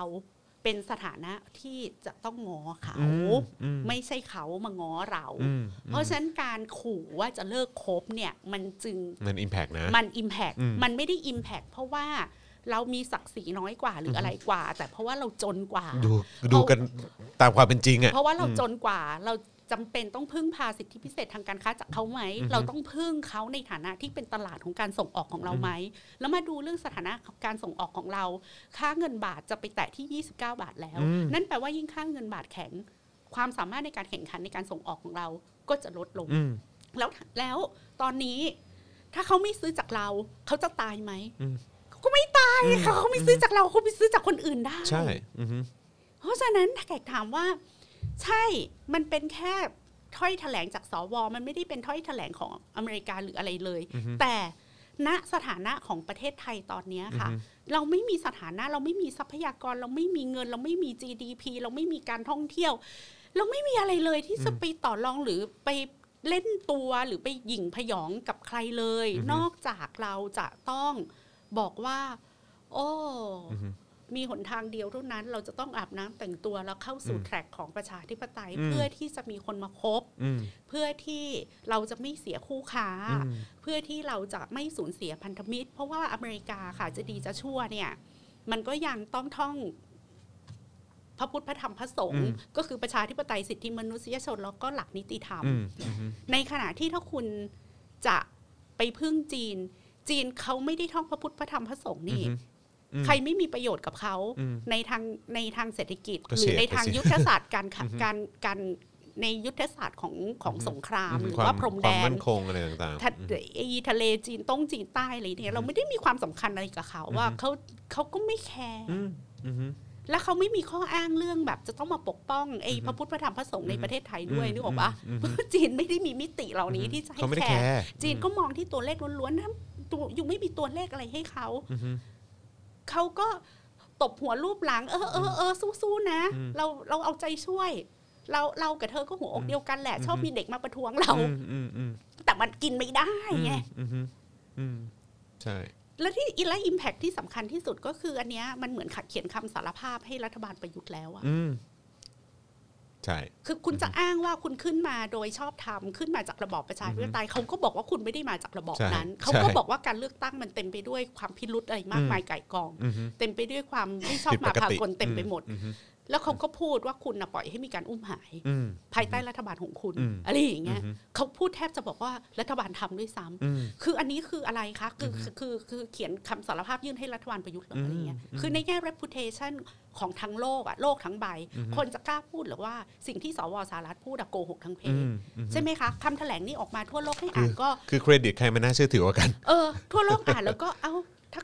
พี่เป็น EU อือฮึพี่จะกล้ามา ค้าขายด้วยปะอืมเพราะพี่ก็มีรังวัดด้านสิทธิมนุษยชนที่ต้องรักษาใช่ว้าไหยมตายคะแล้วประเทศนี้และอุ้มถามหายด้วย แต่ทีเนี้ยบางทีอะคนเรามันไม่ได้เป็นคนดีขนาดนั้นกูยอมเสียรางวัลเรื่องสิทธิมนุษยชนหรือเรื่องประชาธิปไตยก็ได้ถ้าผลประโยชน์มากพออเงินซื้อกูไม่ได้เออแต่แต่แต่ถ้ามากพอก็ซื้อได้นะเออออะไรอย่างเงี้ครัยบผมแต่ถามว่าแต่ขอโทษประเทศไทยไม่ใช่จีนแต่ถามว่าประเทศไทยมีเออมีอะไรให้เขายอมเออเสียรางวัลตรงนั้นเพื่อแลกมา มันไม่มีอะไรให้แลกยังใช่ไม่มีผลประมัโยนชไม่น์คุ้มเขามันไม่คุ้มมันไม่คุ้มที่เขาจะมาเสียรางวัลเรื่องพระพุทธพระธรรมพระสงฆ์อันนี้อืมอืมอืมง่ายๆแค่นี้เองค่ะ จบเลยฮะอืมรู้สึกตัดสินใจถูกที่หยิบเอาประเด็นนี้ขึ้นมาพูดกันในวันนี้ คือคือถามว่ามันสำคัญขนาดนั้นไหมก็ไม่อืมแต่ว่ามันน่าสนใจ แต่ว่ามันมี Impact จริงใช่ใช่มันมีใช่ Impact จริง ใช่ใช่ใช่โดยเพราะมันถ้าที่มันมี Impact จริง ก็เพราะว่าเราไม่มีอะไรเลยอืม ใช่อืมอันนี้เป็นสิ่งที่ประเทศไทยต้องตระหนักนะอืมว่าเราอยู่ในสถานะที่ฟราจาลสุดๆเลยนะอืมคือในทศวรรษที่ 80 เรามีก๊าซธรรมชาตินะคะอืมซึ่งตอนนี้เราไม่มีนะครับผมอืมหายไปในเลี้ยวอืมอืมครับผม ตื่นกันสักที ตื่นสักทีต้องแบบว่าต้องเขย่านะตื่นตื่นได้แล้วเออเออคือถ้าเกิดว่าเออปีหน้าลบสี่อะแม่งก็ไม่ได้ช่วยอะไรจริงๆอะ ปีหน้าลบสี่ก็คือแบบอย่าลืมว่าคืแล้อวถึงมันแม้ว่าจะบวกจะบวกขึ้นมานิดนึงแต่คือแบบแล้ก็วยังติดลบอยู่อะแล้วมันบวกขึ้นมาจากมาตรการกระตุ้นการบริโภคภายในระยะสั้นนึกออกป่ะอืมก็ใช่คือไอ้แบบช็อปดีมีคืนหรือว่าคนละครึ่งอะไรอย่างเงี้ยอืมแต่ถามว่าในระหว่างที่มันลบสี่ไปอีกปีอะถ้าเป็นประเทศที่มันปกติอะในระหว่างที่ลบสี่อะ มันคือการซ่อมฐานรากของบ้านใช่ไหมคะมันคือการที่รัฐอะจะต้องทุ่มเงินลงไปในโครงการขนาดใหญ่ของรัฐ ไม่ว่าจะเป็นเรื่องโครงการน้ำ infrastructure การขนส่งเรื่องโลจิสติก เพื่อที่จะรองรับนวัตกรรมทางเศรษฐกิจอีกอีก paradigm หนึ่งที่รอเราอยู่ข้างหน้า เพราะตอนนี้เราไม่สามารถคิดเฉพาะวันนี้ได้ใช่ไหมเราต้องคิดว่าโลกนี้อีกห้าปีมันจะเปลี่ยนอย่างไร และในภาวะที่เราบอบช้ำ fragile ขนาดเนี้ย ด้วยเงินเท่าเนี้ยที่เรามีอยู่อะเราจะเลือกเอาเงินก้อนเนี้ยไปลงทุนกับอะไร ซึ่งซึ่งถ้าพี่เป็นรัฐบาลอะพี่ก็ต้องแบบพี่จะลงทุนเรื่องการปลิพลิกฟื้นดิน พี่จะเปลี่ยนดินของประเทศไทยอะไรอย่างเงี้ยแล้วจุดที่เราพอจะค้าขายแข่งกับชาวโลกอะ ก็คือถ้าเราทำ smart farmer ได้สำเร็จ เราทำการเกษตรที่ใช้เทคโนโลยีมาเต็มร้อยเปอร์เซ็นต์แล้วทำให้เป็นเทคโนโลยีที่ใช้สารเคมีต่ำจากการที่เราเปลี่ยนดินและน้ำทั้งประเทศเนี่ยให้สำเร็จ ซึ่งมันอาจจะใช้เวลาจากวันเนี้ยไปถึงวันที่เราจะทำอะไปอีกห้าถึงแปดปีอะ แล้วเงินตรงนั้นน่ะเอามาลงทุนกับเรื่องนี้ แล้วมันก็จะเกิดการกระจายกระจายไอ้เม็ดเงินในระบบเศรษฐกิจภายใน ในขณะที่เราอะทำเรื่องทัวริซึมไม่ได้นึกออกปะก็นะเป็นการวางมันแผนก็ระจะยะเป็นยาวมันก็จะเป็นระหว่างที่เราติด GDP ติดลบอะแต่มันมีการสร้างไงอืมระหว่างเตรีที่ยมลบการมันมีไว้การสร้างอืมแล้วพอ5ปี6ปี8ปี S curve อะไรมันขึ้นมาแล้วมันมันมันโควิด มันมีวัคซีนจนนิ่งแล้ว ถึงวันนั้นเราก็จะ พรวดทะลึ่งหัวขึ้นมาพ้นน้ำแล้วก็แบบว่ารอดแล้วค่ะ พวกเรารอดแล้วค่ะ เพราะในช่วงทุกข์ยากเนี่ย เราแบบพลิกฟื้นหน้าดินกันอยู่ เราเตรียมทำโครง base ไว้สร้างพื้นฐาน เราทำรถไฟระบบรางที่จะเตรียมส่งกระหลำอันปลอดภัยของเราแล้วอะไรอย่างเงี้ยนึกออกไหมแต่ความน่ากลัวตอนนี้ก็คือว่าในขณะที่เราจะลบแปดและลบสี่อะมันไม่มีการทำอะไรเลย มันไม่มีการทำอะไรเลย มันไม่มีการทำอะไรเลย มีแต่ disempowering ประชาชนจัด นโยบายแบบสงเคราะห์อืมเอาเงินเอาเงินโปรยเหมือนโปรยทานอืมคือไม่ใช่ให้ทวนหน้าด้วยนะ เดี๋ยวมาห้าล้านสิทธิ์สี่ล้านสิทธิ์สามล้านสิทธิ์ขยักขย่อนแล้วก็ได้กันทีแบบห้าร้อยเจ็ดร้อยอย่างเงี้ยมันคือในแง่นี้ทรัพยากรบุคคลแรงงานก็ไม่มีการเตรียมการอะไรสำหรับไม่ได้ก่อให้ทเกิดอะไรศเลวยรรษข้างหน้าเลครับยแล้วมีแต่เด็กจะติดยาเพิ่มขึ้น เด็กจะเจอกับปัญหาครอบครัวเพิ่มขึ้น พ่อแม่ประสบปัญหาเศรษฐกิจหย่าร้าง ระบบโรงเรียนพังพินาศสุขภาพจิตอะไรสุขต่างๆภาพจิตโอ้โหคือมันจะเละตุ้มเป๊ะอือฮึแบบเน่าเฟะมากอะ คือคิดแล้วก็สยองอะคือคือเรามองมองนี่เรามองแบบคนไม่มีความรู้นะเราก็คิดง่าย ๆ ว่า คือแบบอยู่ไปซ่อมไปอะคือใช่ไหมเขาบอกสี่ปีปะปะแบบผุๆพักอะไรเพื่อไทยอะอืมอืมสี่ปีซ่อมสี่ปีสร้างอะไรเงี้ยมันก็ลอจิกง่ายๆป่ะอืมอืม ในระหว่างรอวัคซีนในระหว่างที่ทุกเอนจินทางเศรษฐกิจพังทลายอือฮึยูก็ต้องคิดถึงพาราดามใหม่ของเศรษฐกิจที่รออยู่ข้างหน้าเราก็สร้างใหม่ดิอืมนับหนึ่งดิอืมทำดิอืมเงินกู้อะ 1.9 ล้านล้านอะอือฮึมันต้องทำสำหรับอีก 5 ปีที่รออยู่ข้างหน้า ไม่ใช่เอามาอีลุยสุยแฉกแบบนี้อืมอืมเห็นด้วยครับ ครับคุณผู้ชมนะฮะ ดีใจเนอะวันนี้เป็นพี่แขกมาคุยในประเด็นนี้ ซึ่งผมรู้สึกดีดีใจมากเพราะว่าพี่พี่แขกจับในประเด็นแล้วก็เชื่อมโยงไปในจุดที่ผมว่าน่าสนใจมากแล้วก็เป็นประโยชน์คุณผู้ฟังมากด้วย แต่อันนี้ะครับก็จำคิดปากเขามานะเรื่องเศรษฐกิจเนี่ย anyway เพิ่งไปคุยไปเพิ่งไปฟังมาแล้วครับก็ผมอืมเออตัวเลขอาจจะไม่เป๊ะนะครัคะบแต่ว่าผมมันประมาณนี้แหละอืมครับผมนะฮะอะก็ต้องเอ่อสู้กันต่อไปนะครับผมนะแล้วก็มีคนบอกว่า เออแม่แขกทำไมไม่แรงเหมือนใน Voice เลยคะเออก็แบบอืมอันนี้ผมคิดว่าเป็นคำว่าเชื่อดนิ่มๆมากกว่านะฮะเออประเด็นที่หยิบยกขึ้นมาพูดวันนี้ ประโยคแต่ละคำที่ออกมานี่โอ้โห คือบอกเลยว่าเชื่อดนิ่มๆครับผมอืมเบาบ้างก็ได้ เมื่อคืนเพิ่งโพสต์ไปใน Facebook ว่า เออ อยากเป็นคนสวยไม่ได้อยากเป็นเครื่องด่า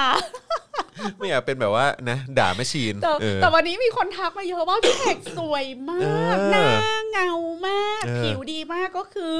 วันนี้ได้แต่งหน้าค่ะอ่าวันนี้วันนี้มาเป็นลุคแบบเกาหลีเหรอฮะหรือว่าอะไรฮะคือเป็นแบบแต่งคือแบบปกติเป็นเป็นหน้าฉ่ำปกติวันอังคารน่ะ ก็จะ มาจากบ้านไงอ่าอ่าไม่ได้แต่งหน้าทำผอ่าอ่าอ่ามมันก็เลยจะเป็นหน้าอ๋อสดตอนเช้าตอนเช้าใช่ไหมถูกแต่วันเนี้ยไปแต่งหน้าที่ Voice มาแล้วไงอ่ามันก็เลยจะเป็นหน้าวันนี้ก็เลยเป๊ะมามาแบบจัดเต็มครับผเป็นมฉ่ำเกาหลีมาแบบจัดเต็มครับอืมคือคุณโรซี่ก็บอกผมเหมือนกันนะว่าผมควรจะแต่งหน้าเวลาผมจัดรายการเนี่ย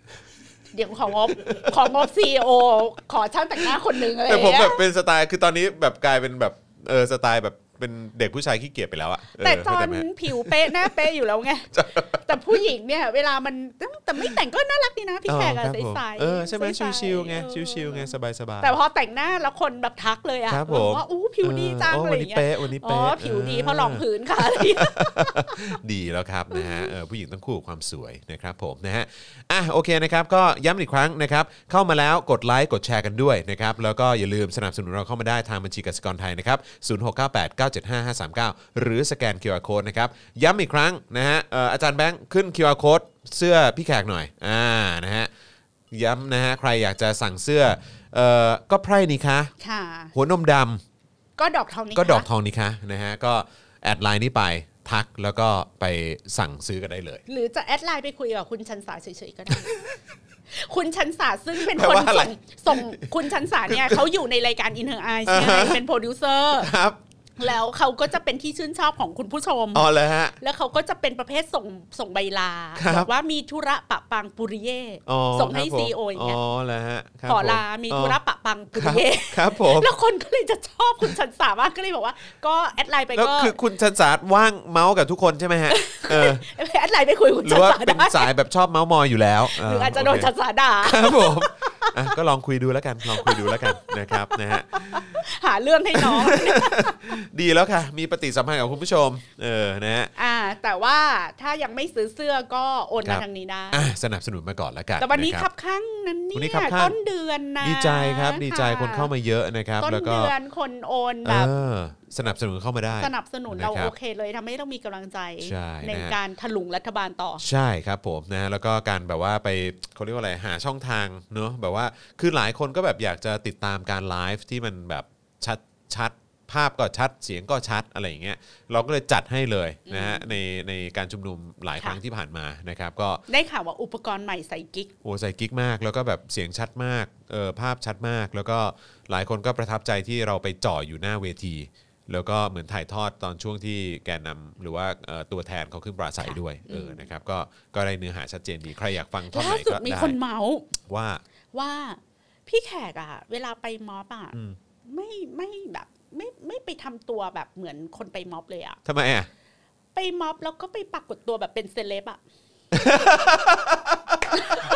เอาเราต้องทำไงเยี่ยมอะม็อบก็ไม่รู้เหมือนกันทำไงก็พี่แขกเป็นเซเลบ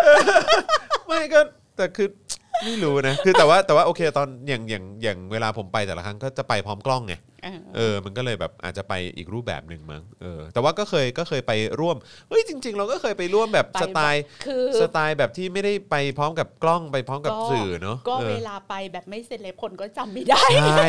เราปกปิดหน้าตาใส่หมวกใส่หน้ากากอะไรนะหน้าเออก็ไม่ได้แต่งอะไรอย่างเงี้ยเออรองเท้าก็เป็นรองเท้าแตะรองเท้าแตะคีบฮะใช่คนก็เลยไม่รู้ว่าเป็นเออเราไง ใส่ขาสั้นไปฮะจอนคนยังจำได้แต่พี่แขกอะใช่คนจำไม่ได้แล้วพอใช่เราไปแบบจัดเต็มในลุคที่คนครัจำบได้ก็แบบเออเนี่ยมาม็อบก็แค่มาแบบโอ้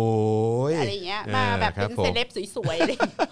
อะอะเออได้อ่าไม่ว่ากันนะคะครับเอาผมที่สบายใจครับผมเออแต่ว่าก็อย่างที่บอกฮะคือแบบว่าตอนนั้นไปห้าแยกลาดพร้าวกับพี่แขกแล้วพี่แขกปิดหมดเลยอะเออคือแบบ ใส่ Mask มาสก์ใส่แว่นดำด้วยนะ ใช่ แล้วก็มีผ้าคลุมใช่ข้างบนด้วยนะใส่เสื้อกันฝนไง แล้วก็ เพราะว่ามันหลังจากวันฉีดน้ำใช่ใช่ไหมก็ใช่ใช่ใส่เสื้อใช่ กันฝนไว้กันไว้เต็มที่เยอะแล้วก็จริง ๆ ก็มีฝนโปรยด้วยไงใช่เออครับอ๋อผมใช่วันนั้นฝนตกใช่ด้วัวนยนั้นฝนโปรค่ะยด้วยนะครับนะฮะใส่เกงขาสั้นใช่ ขาสั้นใช่เออนะฮะอะโอเคนะครับเมื่อสักครู่นี้ที่สวเขาก็มีการเอ่อพูดถึงประเด็นประเด็นของการอุ้มหายค่ะ นะฮะแล้วก็การบังคับสูญหาย นะฮะที่เกี่ยวข้องกับรัฐบาลไทยนะฮะหรือว่าผู้มีอำนาจในประเทศไทยด้วยนะครับวันนี้นะฮะก็ต้องบอกว่าเอ่อครบ 6 เดือนแล้วนะครับที่คุณวันเฉลิมสัตย์ศักดิ์สิทธิ์นะครับหรือคุณต้านะครับเราก็ไม่เจอร่องรอยเลย ไม่เจอร่องรอยเลย ไม่เจอร่องรอยเลยนะครับซึ่งเป็นผู้ลี้ภัยทางการเมืองชาวไทย ที่อาศัยอยู่ในประเทศกัมพูชาเนี่ยหายตัวไปอย่างไร้ร่องรอยนะครับแล้วก็อย่างที่บอกไปนะครับก็คือยังไม่มีท่าทีใด ๆนะฮะว่าแบบคือ คือเราไม่รู้ว่าเขาอยู่ไหนอะแล้วก็มันไม่มีท่าทีใด ๆ จากทางกระทรวงต่างประเทศของไทยด้วยนะฮะในประเด็นนี้นะครับโอ้เขายังทำงานอยู่ใช่ไหมคะกระทรวงต่างประเทศเนี่ยนั่นน่ะสิครับเออผมเห็นแต่เอ่อทางเขาเรียกอะไรนะรัฐมนตรีกระทรวงต่างประเทศเขาออกมาเอ่อแสดงความเห็นแค่กับทูตนอกแถวเออครับผมแต่ว่าถ้าเป็นเรื่องอื่นผมก็เห็นเขาไม่พูดอะไรนะ จริง ๆ แล้วว่าตอนนี้งานกระทรวงต่างประเทศเยอะมากเลยนะคะใช่ไหม ทั้งเรื่องนี้อะแถลงของสวใช่ไหมคะอืมอืมของสวอเมริกาครับเรื่องนี้ครับแล้วก็เรื่องการเข้าออกชายแดนครับที่ทำให้มีการพบผู้ติดเชื้อโควิดอ่าฝั่งท่าคิดเหล็กอะไรอย่างเงี้ยครับก็งานกระทรวงต่างประเทศเปล่าคะอ่าใช่ใช่ใช่ใช่ที่จะใช่ต้องไปคุยกับรัฐบาลพม่าไหมอืมอืมใช่อะไรยังไง ใช่ใช่จะทำเรื่องการผ่านแดนยังไงอืมอืมอืม แล้วก็วันนี้เห็นเขามีเอกสารเหมือนคือมันไม่ใช่เอกสารมันเป็นแบบคล้ายๆโพสต์โฆษณาหลุดออกมา ที่มีคนไป cap มา ที่เป็นแบบเหมือนเอ่อโฆษณาให้คนแบบอ่าใครอยากจะไปทำงานที่คาสิโนที่ประเทศเพื่อนบ้านอ่าอะไรอย่างเงี้ยเออพามีราคาข้ามเท่านี้ได้เท่านี้เท่านี้นะอะไรเงี้ย rate เท่านี้เท่านี้เท่านี้อืมไปกี่วันอะไรยังไงอะไรอย่างเงี้ยค้างกี่คืนหรืออะไรแบบนี้รับเงินกับใครอะไรอย่างเงี้ยเออแล้วก็มี rate เอ่ออะไรยังไงบ้าง แล้วก็เราสามารถพาข้ามไปได้นะ ก็น่าสนใจแล้วใครพาข้ามวะ แล้วก็แบบเรียกว่าเป็นไปได้ยังไง โฆษณากันอย่างอล่างฉ่างใช่ ใช่ ใน Facebook ใช่ ไม่มีความเกรงกลัวเออ หรือปกปิด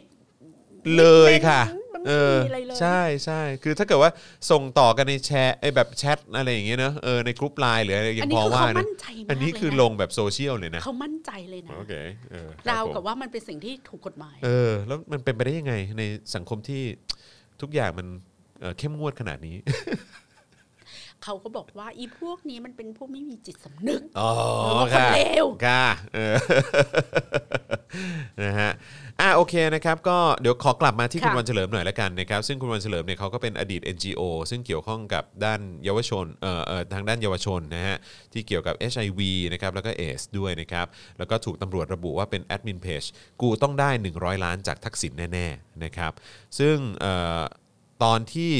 เขาลี้ภัยออกไปนะฮะเขาก็ค่ะโดนเอ่อข้อหาโดนตั้งข้อหานะครับไม่ว่าจะเป็นหมายจับคดีฝ่าฝืนคำสั่ง เรียกรายงานตัวของคอสชปี 57 ใช่ไหมฮะหมายจับคดีผิดพรบคอมนะฮะปี 61 นะฮะกรณีโพสต์ข้อความบิดเบือนให้ร้ายรัฐบาลพลเอกประยุทธ์นะฮะเกี่ยวกับการปราบปรามยาเสพติด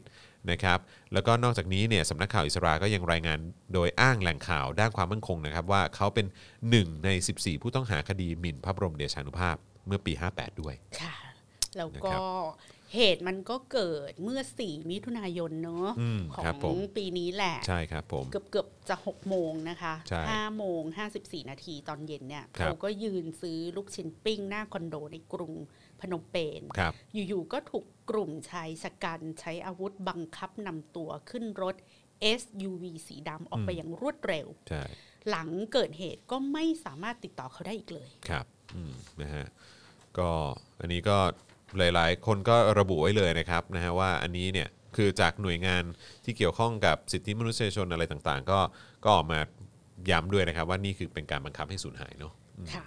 ในจำนวนผู้ลี้ภัยนะคะศูนย์ทนายเนี่ยพบรายงานบุคคลที่อาจถูกบังคับให้สูญหาย 6 คนครับ3คนเกี่ยวข้องกับกลุ่มสหพันธรัฐไทยอืมซึ่งในเดือนพฤษภาคม 62 มีรายงานว่าทางการเวียดนาม ได้ส่งตัวผู้ลี้ภัยกลุ่มนี้กลับประเทศไทยอืมแต่ทางการของทั้งเวียดนามและไทยปฏิเสธเรื่องดังกล่าวอืมแล้วก็ไม่มีใคร ติดต่อคนเหล่านี้ได้อีกเลยอืมนะฮะค่ะเพราะฉะนั้นคือไม่ใช่แค่คุณใต้คนเดียวนะฮะคือใช่คือผู้ลี้ภัยคนอื่น ๆ ที่อยู่ในประเทศอย่างอย่างลาวเวียดนามเวียดนามเออลาวเนี่ยก็กัมพูชาใช่ะครับผมนะก็แบบถูกตั้งคำถามว่าเขายังมีชีวิตอยู่หรือเปล่าใช่นะครับ แล้วก็ใช่เขาปลอดภัยดีไหมนะครับ แต่ว่าตอนนี้ก็ก็อย่างที่พอจะทราบกันนะครับว่าอืมดูท่าทางแล้ว เราก็แบบเห็นเห็นว่าเอ่อคนเหล่านี้น่าจะ ต้องถูกกระทำอะไรสักอย่างแน่นอนนะครับนะฮะเอ่อก็หลังจากเหตุการณ์ของคุณต้านะครับ มันก็ถ้าเกิดเราจำกันได้เนี่ยก็จะมีแฮชแท็กอันหนึ่งที่ที่มันกระฉ่อนมากๆ ก็คือ save วันเฉลิมค่ะนะครับซึ่งซึ่งไม่ได้ไม่ได้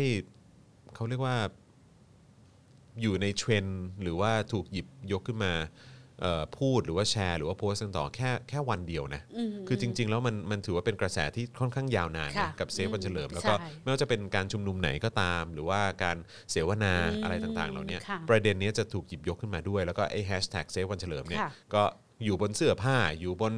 เอ่ออะไรต่างๆใช่เต็มไปหมดเลย โพสต์ต่างๆ ก็อยู่เต็มไปหมดด้วยเหมือนกัน นะครับนะฮะความคืบหน้าล่าสุดนะครับเกี่ยวกับการหายตัวครั้งนี้นะครับเมื่อวานนี้ก็คือ 3 ธันวานะครับกลุ่มเพื่อนต้าและนักกิจกรรมจาก Amnesty International ประเทศไทยนะครับก็ได้นัดรวมตัวกันทำกิจกรรม 6 เดือนเราไม่ลืมวันเฉลิมนะครับบริเวณด้านหน้าสถานทูตกัมพูชาประจำประเทศไทย ที่บริเวณถนนประชาอุทิศนะฮะเพื่อรำลึกเหตุการณ์ที่คุณวันเฉลิมเนี่ยนะฮะเขาสูญหายไปครบ 6 เดือนด้วยกันนะครับโดยวันที่ 8 ธันวาคมนะฮะคุณสิตานันนะครับ ก็คือพี่สาวของคุณค่ะวันเฉลิมนะฮะก็เอ่อจะเดินทางไปติดตามนะฮะเรื่องของการไต่สวนนะฮะที่เอ่อศาลนะครับของพนมเปญด้วยนะครับ ก็ต้องติดตามว่าจะเป็นอย่างไร เพราะว่าก็จะเกิดขึ้นในวันที่ 8 นี้นะครับผมซึ่งคุณสิตานันเนี่ยพี่สาวเนี่ยเขาไม่กิฟต์อัพเลยนะ ใช่เขาบอกว่า มันยังมีความหวังตราบใดที่เรายังไม่เห็นตราบใดที่เรายังไม่ได้รับการยืนยันครับถึงแม้ว่ามันจะมีทุกข์บ้าง มันก็เป็นความทุกข์ของครอบครัวผู้สูญหายอืมที่รอวันที่เขาจะกลับมาอืมจะมาเมื่อไหร่กลับมาวันไหน เราก็ ทำได้แค่จินตนาการไปเรื่อย ๆ เศร้าเนาะโอ้ยเออพอเพราะฟับองกอย่างว่านี้มันมันสะเทือนใจเนาะการต่อสู้ตอนนี้ก็เดินทางเข้าสู่เดือนที่ 6 แล้ว ในครับช่วงแรกของการต่อสู้เรากินไม่ได้ นอนไม่หลับเลยอืมต้องกินยานอนหลับทุกวัน ไม่แปลกใจว่าทำไมครอบครัวผู้สูญหายรายอื่นถึงไม่ออกมาเคลื่อนไหวเลย เพราะว่ามันใช้พลังงานเยอะมาก ทั้งพลังกายพลังใจพลังเงิน พลังเวลา จนสุดท้ายเราเสียทุกอย่างไปหมดกับการตามหาน้องชาย เพื่อทวงคืนความยุติธรรมให้กับครอบครัว แต่สุดท้ายเราก็ยังยืนยันว่า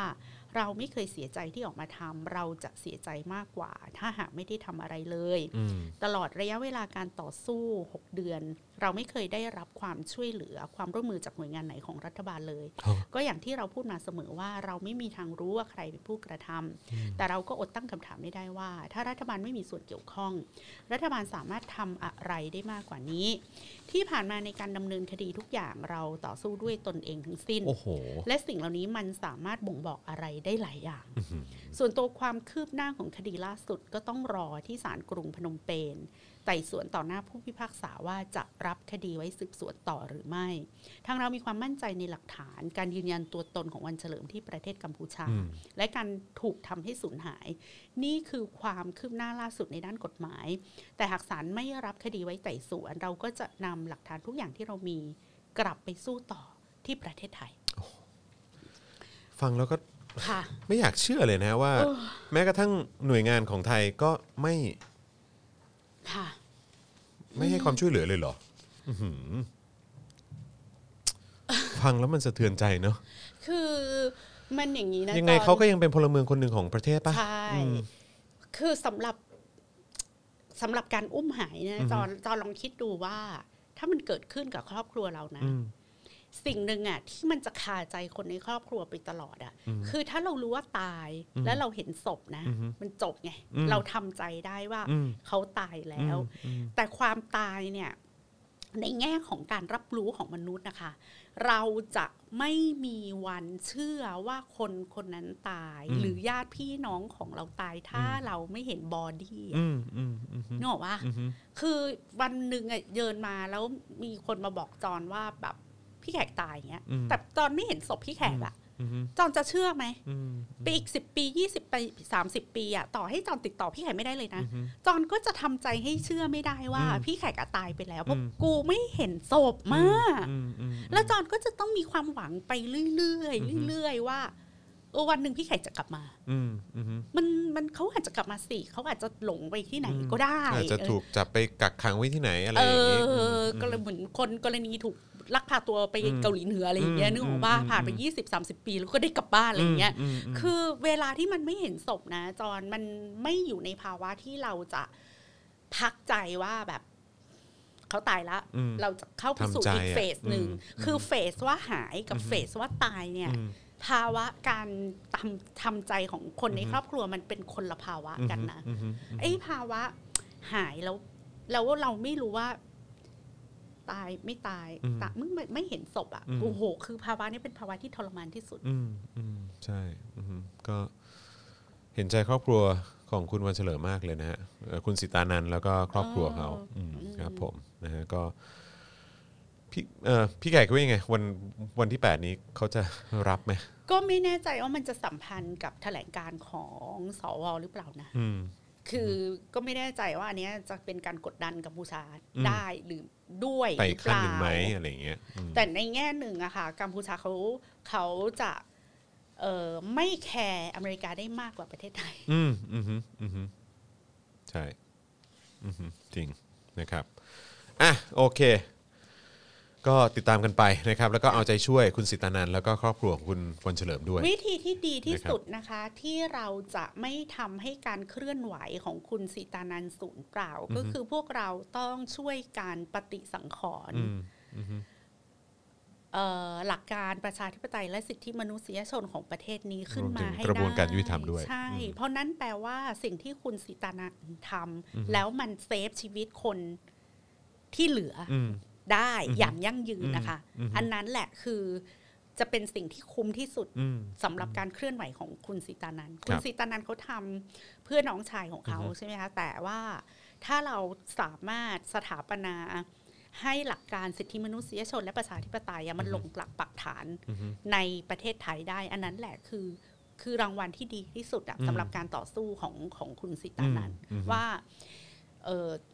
ชีวิตหรือการหายไปของน้องชายเขามันมันไม่สูญเปล่า อืมใช่ใช่จริงด้วยครับนะฮะสิ่งนี้คือผมเชื่อว่าน่าจะเป็น part ที่คนในสังคมช่วยกันได้อะอืมเนาะคือ partที่เราช่วยได้ไม่ใช่ว่าแบบแบบเราจะไปตามหาคุณวันเฉลิมหรืออไม่ใช่เรื่องคดีเพียงอย่างเดียวอืมนะคะ แต่ว่าสิ่งที่เราจะต้องช่วยคุณสิตานันในทางอ้อมก็คืออมช่วยสถาปนาหลักนิติรัฐนิติธรรม แล้วก็อืม หลักสิทธิมนุษยชนนะให้มันลงหลักปักฐานในสังคมนี้ให้ได้ อืมค่ะ อืมเห็นด้วยเลยครับ นะฮะอย่านิ่งนอนใจใช่ค่ะนะครับผมเสียงของเรามีค่าครับนะฮะแล้วก็ช่วยกันถ้ายิ่งเยอะนะฮะมันก็น่าจะยิ่งช่วยผลักดันไปในทิศทางนั้นได้นะครับอืมโทษครับนะฮะขออีกหนึ่งข่าวได้ไหมฮะค่ะนะฮะก็อะระหว่างนี้นะครับย้ำอีกครั้งใครอยากจะร่วมสนับสนุนให้เรามีกำลังในการผลิตรายการต่อไปได้นะครับก็สนับสนุนเข้ามาครับ ทางบัญชีกสิกรไทย 0698 975 539 หรือสแกน QR Code ก็ได้นะครับผมนะฮะ อะก็ใช่ครับมีคนมีคนพูดถึงหลาย ๆ เคส แต่ว่าที่มีคนหายไปไอ้คำสั่งคอสชเนี่ยมันหมดมันหมด เขาเรียกว่าอะไรนะ หมดสถานะทางกฎหมายไปแล้วนะคะอืมไอ้เรื่องคำสั่งเรียกรายงานตัวค่ะอะครับผม เพราะว่าวันที่2ธันวาคมศาลรัฐธรรมนูญก็วินิจฉัยออกมาแล้วว่าคำสั่งนี้ขัดต่อรัฐธรรมนูญอืมใช่ไหมคะอืมเพราะฉะนั้นแขกอะไม่แน่ใจว่าคนที่ลี้ภัยไปอยู่ต่างประเทศ เนื่องจากเอ่อหนีคำสั่งคอสชอะจะสามารถกลับเข้าประเทศได้ไหมอะเออใช่สำหรับคนที่ไม่มีคดีอะอ่าฮะอ่าฮะคือาฮะคือแค่โดนเรียกอะแล้วก็ไม่ยอม ไม่ยอมไปรายงานตัว เพราะว่าไม่อยากจะเอ่อโดนจะปรับทัศนคติต้องไปอืมอยู่ในค่ายทหาร 7 วันอะไรตอนนั้นน่ะอืมแล้วก็หลายคนก็ตัดสินใจอืมที่หนีออกนอกประเทศไปเลยอะไรอย่างเงี้ยอืมอืมอันเนี้ยเมื่อคำสั่งนี้มันพ้นสถานะคำสั่งที่ถูกต้องชอบธรรมทางกฎหมายไปแล้วว่า คนเหล่านั้นจะกลับประเทศได้ไหมอืมแล้วกลับมาแล้วจะเจออะไรใช่อันนี้เป็นสิ่งที่แขกอยากอยากถามผู้รู้ทางกฎหมายหรือว่าช่วยบอกหน่อยได้ไหมเออหรือหรืออยากจะดิสคัสว่า ในในทุกคนที่อยู่ต่างประเทศตอนนี้มีใครกลับได้บ้าง ครับครับใช่จริงจริงๆเราก็มีหลายคนนะที่เรารู้จักอะค่ะเออครับผมเอาจริงๆก็อยู่ใน Facebook เราก็มีนะค่ะอืมค่ะครับเออผมเขาจะกลับได้ไหมอะไรอย่างเงี้ยนั่นน่ะเขาสิกลับได้หรือยังอืมอืมอืมใช่ใช่ใช่อันนี้ก็ต้องเป็นต้องขอบคุณอาจารย์วรเจตน์นะคะเป็นคุณอุปการของอาจารย์วรเจตน์ครับที่ยื่นเรื่องนี้ให้สารรัฐธรรมนูญวินิจฉัยอืมค่ะครับผมนะฮะแล้วก็ได้ได้คำตอบมาแบบนี้เนาะแต่ว่าการกระทำหลังจากนั้นจะเป็นอย่างไร อันนั้นก็อีกเรื่องหนึ่งนะฮะ อะโอเคนะครับ ก็อย่างที่บอกไปนะครับว่าเรามีอีกหนึ่งข่าวที่อยากจะพูดถึงด้วยนะครับ ก็คือเรื่องที่วันนี้เนี่ยเว็บไซต์ราชกิจจานุเบกษานะครับได้เผยแพร่พระราชกฤษฎีกา พระราชทานอภัยโทษ แก่ผู้ต้องราชทันเนื่องในโอกาสวันพ่อนะฮะปี 2530เอ่อ2563 นะครับ ซึ่งเอ่อจะมีผู้ต้องขังได้รับการปล่อยตัวจากเรือนจำประมาณ 30,000 รายนะครับจากเรือนจำทั่วประเทศ นะครับนอกจากนี้ก็ยังมีนักโทษเด็ดขาดนะครับก็คือนักโทษที่ศาลตัดสินถึงที่สุดแล้วเนี่ยนะครับได้รับสิทธิ์เข้าหลักเกณฑ์ลดวันต้องโทษตามพระราชกฤษฎีกาฉบับดังกล่าว 200,000 รายนะครับกว่า 200,000 รายนะครับซึ่งก็ตรวจสอบข้อมูลนะฮะณวันที่ 1 ธันวาคมปีนี้เนี่ยนะครับก็มีผู้ต้องขังเด็ดขาดรวม 247,557 ราย ผู้ต้องขังทั้งหมด 344,161 ราย ซึ่งนักโทษรายสำคัญที่จะได้รับ การลดโทษตามสัดส่วน มีทั้งในวงการการเมืองและวงการสื่อมวลชนด้วยนะฮะค่ะนะครับก็เอ่อที่เห็นเนี่ยนะครับก็เอ่อหลายคนก็อาจจะนึกถึงนะครับก็คือเอ่อคุณสรยุทธ์สุทัศนจินดาค่ะนะครับอดีตผู้สื่อข่าวนะครับที่ถูกศาลตัดสินจำคุก 6 ปี 24 เดือน เมื่อวันที่ 21 มกราคมที่ผ่านมานะครับก็จะได้เอ่อการลดโทษ นะฮะตามสัดส่วน ซึ่งก่อนหน้านั้นเนี่ยนะฮะเมื่อเดือนสิงหาคมก็ได้รับการลดลดโทษมาแล้วด้วยนะครับเเขาบอกว่าโดยนายสรยุทธ์นะครับเป็นนักโทษชั้นเยี่ยม ได้รับการลดโทษเหลือ 1 ใน2นะฮะและคาดว่าเดือนมีนาคม 2564 จะครบกำหนดที่ถูกจำคุกและได้รับการปล่อยตัวนะครับก็คือปีหน้า ปีหน้า ก็เร็วๆนี้แล้วมั้งมีนาคมใช่ไหมคะอีกประมาณสามเดือนใช่ไหมใช่ครับผมนะฮะแต่ว่าคนที่น่าสนใจอีกคนหนึ่งก็คือคุณนัทวุฒิใส่เกลืออะครับผมแกนนำนปชซึ่งถูกเอ่อตัดสินจำคุก 2 ปี 8 เดือน จากคดีปิดล้อมบ้านสีเสาเทเวศของพลเอกเปรมครับจะได้รับการพักโทษหลัคงรับปีใหม่ 2564 คือกรณีพักโทษเนี่ยเราจะเห็นว่าแกนนำคนอื่นอย่างหมอเหวงอะไรอย่างเงี้ยครับค่ะ คุณวีรการอะไรอย่างงี้ใช่ไหมได้ได้รับการพักโทษไปไปก่อนหน้าคุณนัทวุฒิละครับ แต่ของคุณนัทวุฒิเนี่ยจะได้รับการพักโทษเนี่ยหลังหลังปีใหม่ ซึ่งไม่แน่ใจว่าปีใหม่ของเขาคือเดือนมกราคมหรือเปล่าอืมนะคะทีนี้ประเด็นของคุณนัทวุฒิน่ะหลังจากได้รับการปล่อยตัวแล้ว มีคดีอื่นอ๋อที่อยู่ระหว่างการสอบสวนของตำรวจกองปราบ เพราะฉะนั้นอาจจะเป็นลักษณะของคดีบุกบ้าน คดีปิดล้อมบ้านสีเสาเทเวศเนี่ย ได้รับการพักโทษละอืมแต่ก็จะอายัดตัวต่อด้วยคดีอื่น แล้วก็ฝากขังต่ออมเพราะว่าคดีเนี่ยยาวเป็นหางว่าวเลยค่ะเยอะจริง ๆ เยอะจริง ๆนะครับนะฮะอะนอกจากนี้นะครับก็ยังมีชื่อนายบุญทรงเตริยาพิรมนะครับค่ะผู้ต้องขังคดีทุจริตข้าว G2G นะที่ถูกตัดสินจำคุก 48 ปีนะครับได้รับการลดโทษตามสัดส่วนนะครับแล้วก็ยังมีชื่อของนายสำเริงประจำเรือนะฮะนายสิงห์ทองบัวชุม ผู้ต้องหาคดีล้ม ประชุมอาเซียนที่จะได้รับการพระราชทานอภัยโทษด้วย โดยตอนนี้ยังไม่มีรายงานนะครับว่าทั้ง 3 คนนี้เนี่ยจะได้ลดโทษเท่าไหร่ กรณีนักโทษที่เป็นนักการเมืองส่วนใหญ่นะคะไม่อยู่ในเกณฑ์ที่จะได้รับการพระราชทานอภัยโทษปล่อยตัวออกจากเรือนจครับำแต่ จะได้รับการลดวันต้องโทษตามสัดส่วน เพื่อเข้าสู่กระบวนการพักการลงโทษอืมปล่อยตัวก่อนครบกำหนดโทษ อันนี้คือเกณฑ์ของนักโทษที่เป็นนักการเมืองเนี่ยจะเป็นครับลักษณะของการลดจำนวนเอ่อเวลาอ่าแล้วก็ทำการพักโทษ แต่จะไม่ใช่การอภัยโทษอืมอืมค่ะอืมครับผม พี่แขกคิดว่ายังไงอะคืออันนี้อันนี้อันนี้คือถามความเห็นในในในฐานะที่ ที่ทำสื่ออะไรอย่างนี้ด้วย คิดว่าอย่างคุณสรยุทธ์จะกลับมาสู่วงการไหมคิดว่ากลับ อืม คิดว่ากรณีคุณสรยุทธ์อะอืมเพราะว่า คือคดีคุณสรยุทธ์อะไม่ได้เป็นคดีการเมืองเนาะอืมวะอืมอืมอืมอืมอาจจะมีภาษาเหนือเขาเรียกมีความสแมงอะสแมง เหมือนเอ็นพลิกอะอ่าฮะก็แขกก็ไม่รู้ว่าแกไปสแมงอะไรอืมอืมกับใครนะอืมที่ทำให้คดีอันเนี้ยของแกไปถึงจุดที่มัมานถึงแบบจุดนี้อะเนาะไปถึงจุดนี้อืมใช่ไหมคะอืมอืมอืมแต่แต่หลังจากนั้นน่ะท่าทีของคุณสรยุทธ์อะเป็นท่าทีแบบ surrendering อะอืมโดยสิ้นเชิงอืมใช่ไหมคะอืมแล้วก็แล้วแขกคิดว่าหลังจากนั้นน่ะ ก็คงออกมาเป็นสื่อแต่ก็ไม่แน่ใจว่าจะเป็นสื่อ คือ คือถ้าถ้าคุณสรยุทธ์ออกมาเป็นสื่อแล้วไม่สามารถเป็นคุณสรยุทธ์คนเดิมอืมก็ไม่รู้ว่ามีพอยที่จะเป็นสื่อต่อไหมอืมซึ่งอันนี้มันอาจจะเป็นโจทย์ของคุณสรยุทธ์อะอืมอืมอืมอืมแต่ว่าเดี๋ยวนี้การทำสื่อก็อาจจะไปทำแบบลักษณะของคุณสุทธิชัยหยุ่นอะไรอย่างเงี้ยนึกออกว่ามคืออาจจะไม่ได้เป็นสื่อเก่าอะอือฮึที่เป็นกึ่งสื่อกึ่งนักสังคมสงเคราะห์ครับกึ่งขวัญใจมหาชน ครับคืออีกนิดเดียวก็มี popularity เท่านายกอะอืมอืมอืมมคือถ้าคุณสรยุทธ์ออกมาเป็นสื่อแล้วมี popularity แบบแข่งกับนายกอะไรอย่างเงี้ยอืมอืมก็จะไม่โอเคไงอ่าอืมแต่ว่าถ้าคุณสรยุทธ์ไปเป็นสื่อแล้วมีช anel แพลตฟอร์มเล็ก ๆ เป็นของตัวเองอือฮึมีแฟนคลับติดตาม แล้วก็ทำอะไรกึ่งๆ ที่เป็นการงานงานการกุศล ที่ support หน่วยราชการเลยนะคุณสรยุทธ์ก็จะเป็นเป็นสื่อต่อไปได้ น่าสนใจใช่ไหมนะฮะมันมันก็ต้องออกมาในรูปการนั้นน่ะต้องต้องแต่ว่าถ้าออกมาแล้วทำสื่อแบบเชียร์ม็อบเงี้ย จบอืมโอกาสโอกาสที่จะโดนเล่นก็อาจจะมีนะ ใช่ใช่ใช่เพราะฉะนั้นมันก็คือแต่ก็น่าเศร้านะมันคือออิสรภาพหรือบางสิ่งบางอย่างในประเทศเนี้ย มันอือฮึมีราคาที่ต้องจ่ายสูงมากอืมนะอืมจริงครับจริงฮะฟังแล้วก็ ซึ่งซึ่งถ้าในรูปการนั้นน่ะอือฮึ ซึ่งเราก็ไม่ใช่คุณสรยุทธ์เนาะอือฮึอือฮึเราก็อาจจะรู้สึกว่าถ้าเราไม่ขาดแคลนเงินทองอือฮึถึงต้องมาทำมาหากินจากการเป็นสื่อ แล้วก็เลี้ยงหมาอยู่บ้านเขาใหญ่อืมสบายๆอือะไรมเงี้ยอืมอืมไม่ยุ่งกับใครก็น่าจะ peaceful กว่าอืมชีวิต ใช่ใช่ใช่นะฮะแต่ว่าก็ก็เห็นใจแกมาก เพราะว่ามันไม่ใช่เป็นลักษณะแมวเก้าชีวิตแบบครับคุณสนธิลิมทองกุลอะอืมค่ะ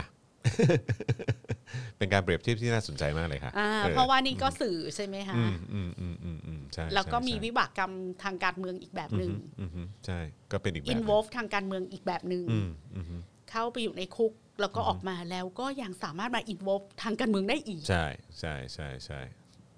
ก็น่าสนใจ อันนี้ก็ต้องยอมรับว่าเขาก็ไม่ธรรมดา ถูกต้องอือฮึครับผมนะฮะเอ่อ ถ้าขืนต่อสู้ในรูปแบบนี้ก็ติดคุกหรือไม่ก็ตายต้องย้อนสอนพวกเผด็จการบ้างน่าจะดีนะคุณมีคนคอมเมนต์มานะครับคุณราหูบอกว่าสแมงกนก เพราะเอ่อสรยุทธ์อยู่อยู่กนกบ่ดัง เออวันนี้มีข่าวเห็นอาจารย์แบงค์เขาส่งแบบว่าเป็นโพสต์ของทางคุณกนกหัวมนมานะฮะว่าเขาจะไปเขาเขาน่าจะลงตัวที่ช่อง 18 นะ อืมก็เราก็คุยกันมาตั้งนานแล้วไม่ใช่เหรอก็ว่าคงเขาจะจะเป็นไปอย่างช่องนั้นสิบแปดไม่ใช่แต่ว่าไหมมันมีข่าวออกมาไงว่าจะไปช่อง 9 อะไรอย่างเงี้ยเออคือตอนแรกบอกว่าช่อง 18 เทอ่าอ่าแล้วก็อ่ามีมีข่าวว่าจะไปช่องอ่า9แต่สุดท้ายก็ไปจบที่ช่อง 18 ใช่ไหมคะอืมคือแต่ว่าเอ่อแผนแรกของเขาก็เป็นช่อง 18 อยู่แล้วอยู่แล้วใช่ไหมเออก็น่าสนใจครับจะออกมาเป็นอย่างไรอืมครับผมอือฮึนะฮะอะ ก็เข้าใจว่าจะทำให้แฟนคลับแบบหายคิดถึงเอเนาอะโอเค แล้วคือความความน่าสนใจคือเรตติ้งเนชั่นจะตกไหม ถ้าเกิดว่ากลุ่มเนี้ยไปปักหลักอยู่ช่อง 18 อะอืมปรากฏว่าเนชั่นแบบว่าเรตติ้งตกหนักมากอะอืมเพราะว่าตอนเนี้ยแฟนคลับเนชั่นก็โกรธโกรธแล้วอะโกรธเนชั่นที่เป็นแบบนี้ ที่ทำอะแบบนี้ใช่ไหมใช่อืมอืมอืมอืมคือเหนื่อยนะ คือตอนเนี้ยแขกรู้สึกว่าพอเนชั่นอะจะมีรีแบรนด์ตัวเองเป็นสื่อที่มีหลักมีฐานอะ สื่ออื่นเขาก็ยึดหัวหาดไปหมดแล้วไงสื่อประชาธิปไตยอะเมื่อเมื่อเช้านี้พอดีผมตื่นเช้า เพราะว่าต้องเออไปเชียร์ลูกกีฬาสีลูก ตื่นตอน6โมงผมก็ตื่นมาแล้วก็เปิด YouTube อะแล้วก็กะจะแบบฟังคงฟังข่าวฟังอะไรพอดแคสอะไรก็ว่ากันไป แล้วพอดีเจอใครไลฟ์อยู่รู้ไหมฮะ คุณปื้มฮะ คุณปื้มเขา Daily Dose ตอน6โมงเช้า ผมแบบเขามาไลฟ์อะไรแต่เช้าขนาดนี้วะเนี่ย แล้วเขาก็พูดประเด็นนี้พูดประเด็นเรื่องเอ่อเนชั่นจะ rebrand ตัวเองอะไรอย่างเงี้ยเขาบอกก็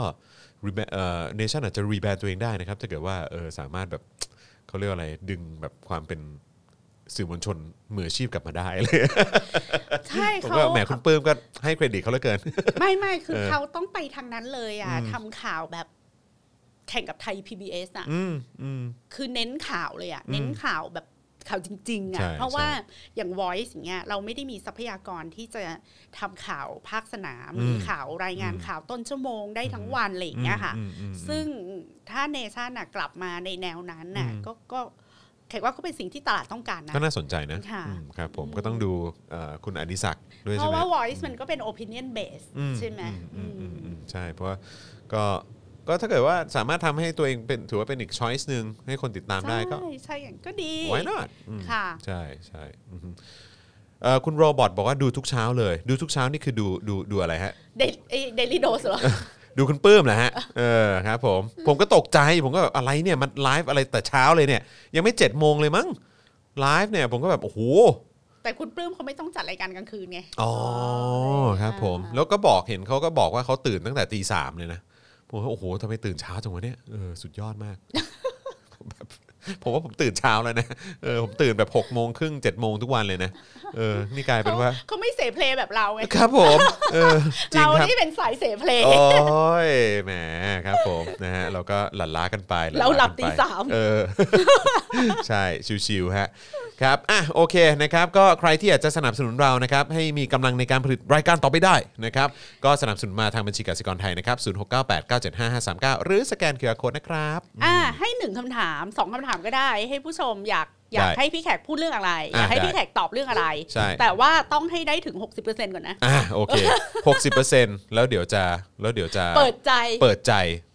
สักสองสามข้อแล้วกันอ่าออเพราะว่าคบ วันนี้เราเน้นข่าวไปเยอะเนาะ ใช่คนก็ใช่ รู้สึกว่าพี่แขกไม่แรงเลย เอ้ยโหแหมอืก็ต้องมีแบบมีผ่อนหนักผ่อนเบาบ้างเด้เออค่ะนะฮะใช่ไหมฮะอะมีอะไรจะถามนะฮะ เอ่อ SpokeDark ต้องเข้าไปในเครือเนชั่นแล้วแหละเรตติ้งช่องน่าจะพุ่งนะฮะมีคนบอกว่าชอบเสียงพี่ถึกเอามาออกรายการบ้างสิครับนะฮะก็ก็เอ่อพี่ถึกมาแล้วรอบหนึ่งนะครับใช่แล้วก็ แล้วก็พี่ถึกเอ่อก็เราเราก็รู้สึกเกรงใจพี่ถึกนะฮะไม่แน่ใจว่าพี่ถึกอยากจะมาอีกหรือเปล่า แต่ว่ารู้สึกว่าเอ่อได้ทำการติดต่อไปแล้วนะครับ สรุปพี่พี่ถึกก็ยินดีจะมาฮะค่ะ เออซึ่งเราก็ทีแรกก็เกรงใจไงเออก็กลัวเหลือเกินว่าเอ๊ะพี่ถึกเขาตอนที่เขามาเขาดูงงๆเปล่าวะว่ามามาแบบ อ๋อพี่ถึกอยู่ไหนก็งง ว่าแบบ เอ๊ะ อยู่ดีเดินเข้ามาในสตูดิโอปุ๊บแล้วก็จอนก็เริ่มไลฟ์เลยอะไรอย่างเงี้ย เออครับผม พี่แขกคิดเห็นอย่างไรกับ การจัดการกาดเสื้อแดงและทีมอื่นอ๋อ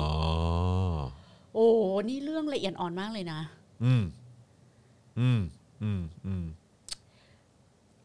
เออเขาโอเคกันหรือยังอะ เอางี้ดีกว่า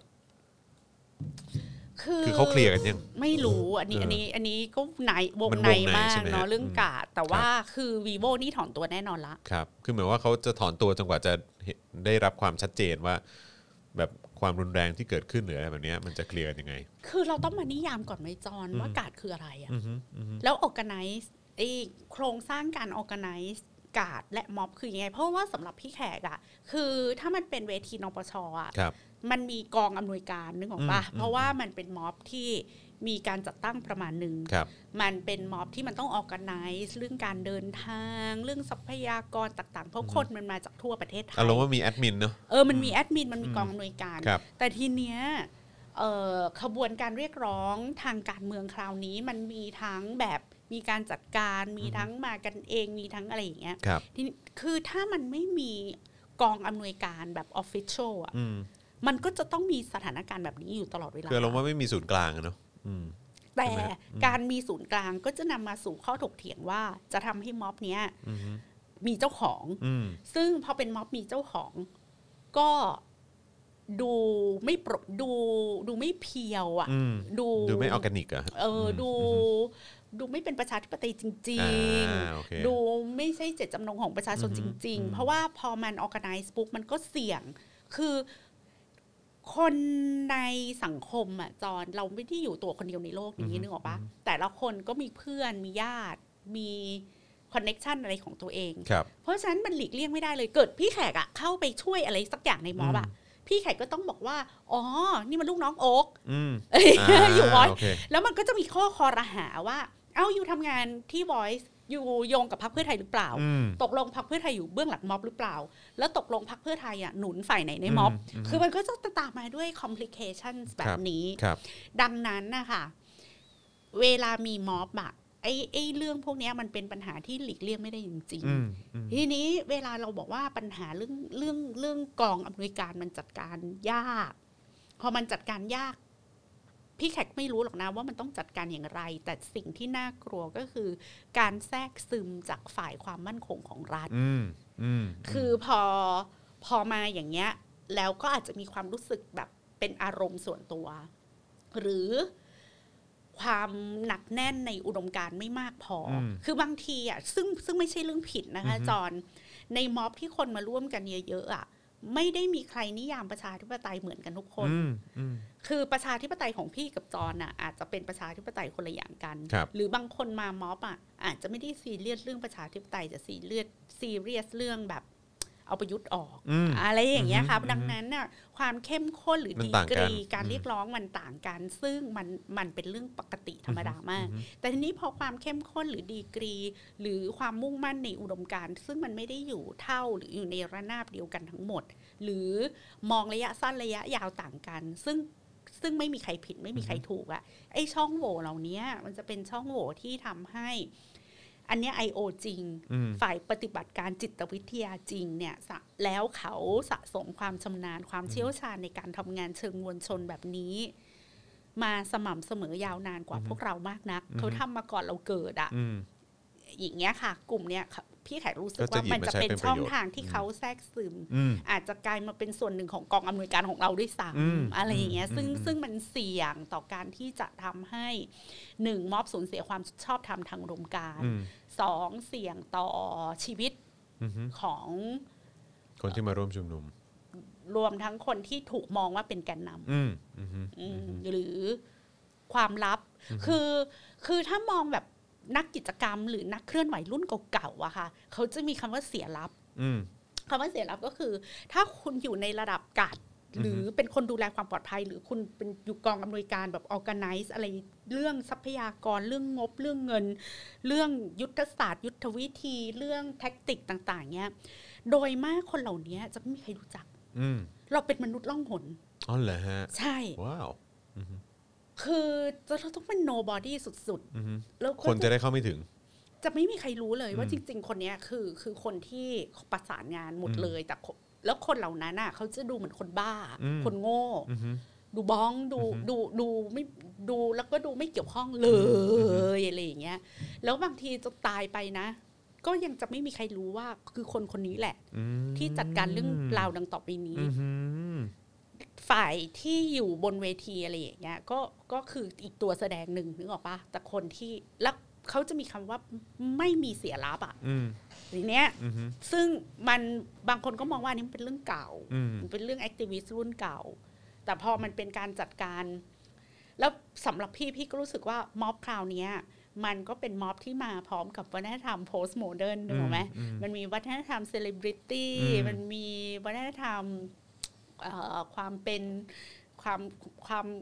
ความมีตัวมีตนอืมอืมมันเป็นวัฒนธรรมโซเชียลมีเดีย มันเป็นวัฒนธรรมที่คนแบบต้องถ่ายรูปลงโซเชียลว่าตัวเองไปทำอะไรมาอืมอืมเฮ้ยคำว่าเสียลับมันก็เลยไม่มีความหมายอืมแต่ว่ามันอันตรายหรือมันยากแก่การว่าในการเคลื่อนไหวระยะยาวไหม อันนี้พี่ก็ไม่มีความรู้ที่จะตอบ แต่ว่ามี information ที่จะมาแชร์กันแบบนี้ประมาณนี้นะครับนะฮะเออ โอ้โห พอพูดว่า 60%ปุ๊บ60%เลยฮะขอบคุณครัค่ะบผมแต่ว่ายังต่อยังมาได้ต่อเนื่องนะค่ะฮะว่าครัยับงผมอยากถามเรื่องอะไร เมื่อกี้มีหนึ่งคำถาม ซึ่งผมเองก็อยากจะฟังความเห็นค่ะ พี่แขกอืมซึ่งผมไม่แน่ใจว่าพี่แขกจะาฮะตอบได้ไหมอืมเออนะฮะก็คือประเด็นคุณสุดารัตน์อืมอืมไม่รู้จริง ไม่รู้ใช่ไหมๆ ไม่รู้จริง หรือว่าไปลงผู้ว่าปะๆ คือ เพราะว่าคือหลายคนก็ก็ก็เหมือนแบบ คือตอนนี้แขกให้ไปจับตาดูอันนี้ดีกว่าค่ะ คือคุณสุดารัตน์อะจะมีเอ่อมูลนิธิสร้างไทยอืมเป็นของตัวเองอือฮึแล้วเท่าที่แขกทราบก็คือวันนี้คุณวัฒนาเมืองสุขอือฮึออกมามี statement เกี่ยวกับคำวินิจฉัยของศาลรัฐธรรมนูญอือฮึในนามของมูลนิธิสร้างไทย อ๋อเหรอฮะ ซึ่ง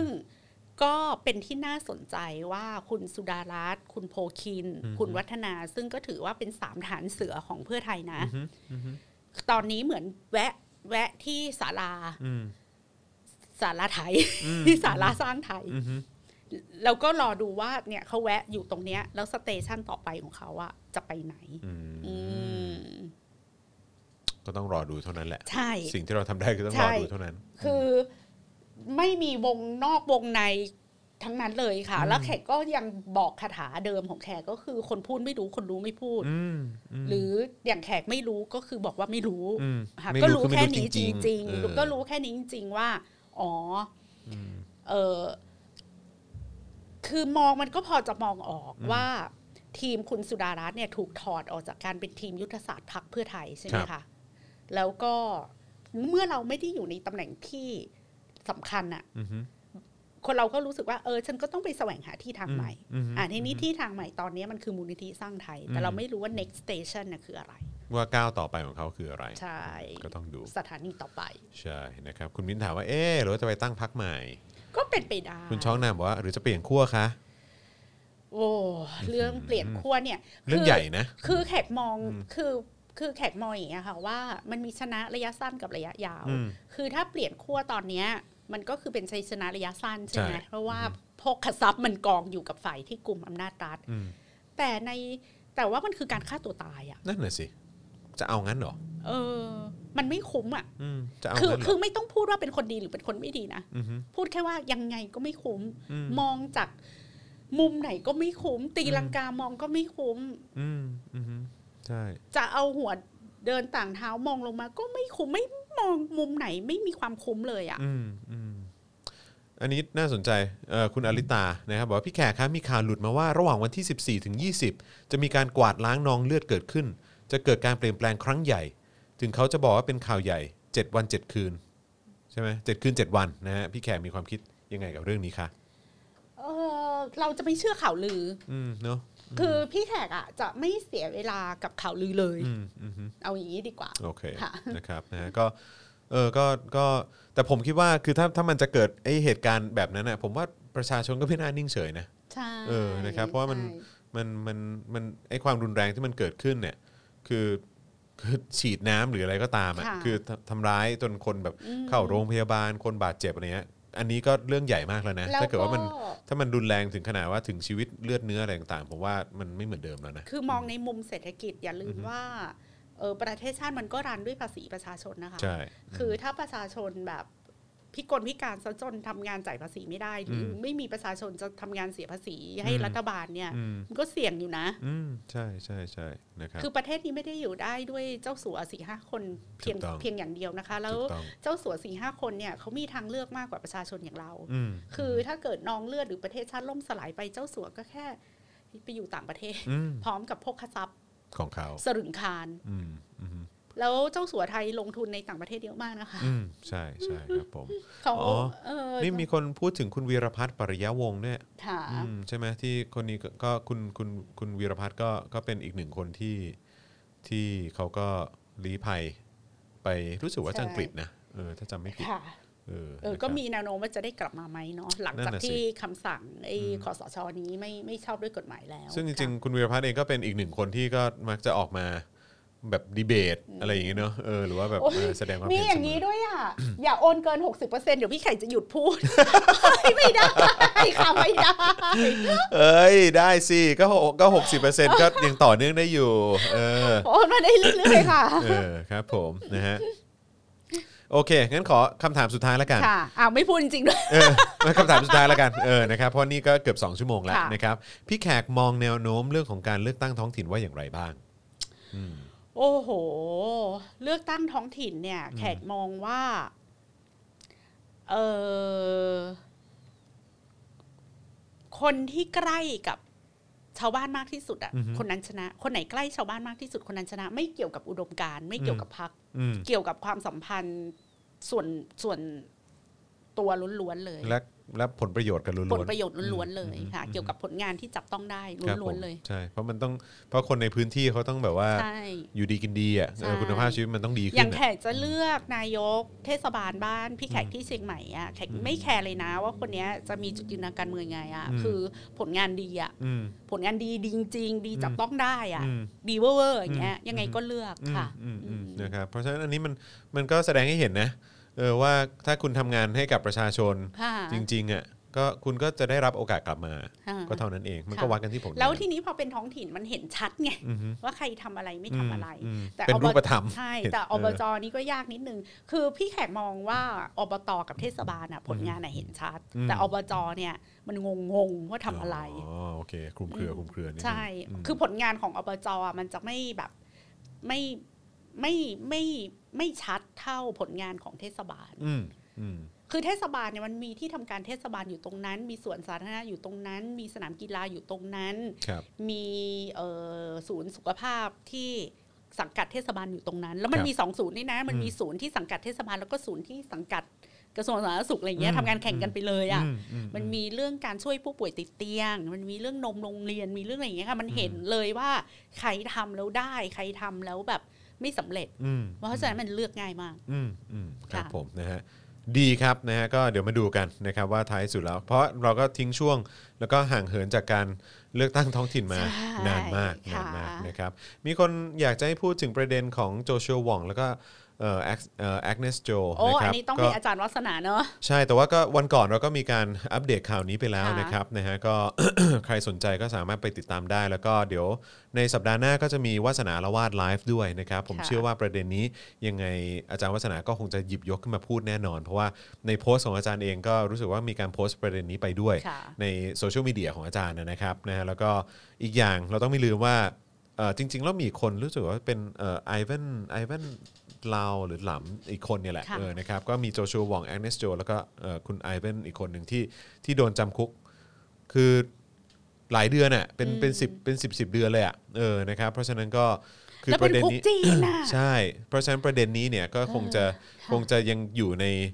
เอ่อแบบพื้นที่การพูดคุยค่ะ กันกันต่อไปเรื่อย ๆ แน่นอนนะครับผมนะฮะก็คงจะไม่หยุดอยู่แค่นี้นะครับผมนะฮะอะโอเคนะครับวันนี้ก็ อย่างที่บอกไปครับ1ชั่วโมง 45 นาทีนะครับที่เราคุยกันมานะครับวันนี้ขอบคุณพี่แขกมากเลยขอบนะคุรัณค่ะ แล้วก็สนุขกอบมากคุณผู้ชมทุกคนที่อยู่กับเราใช่นะคะครับแล้วก็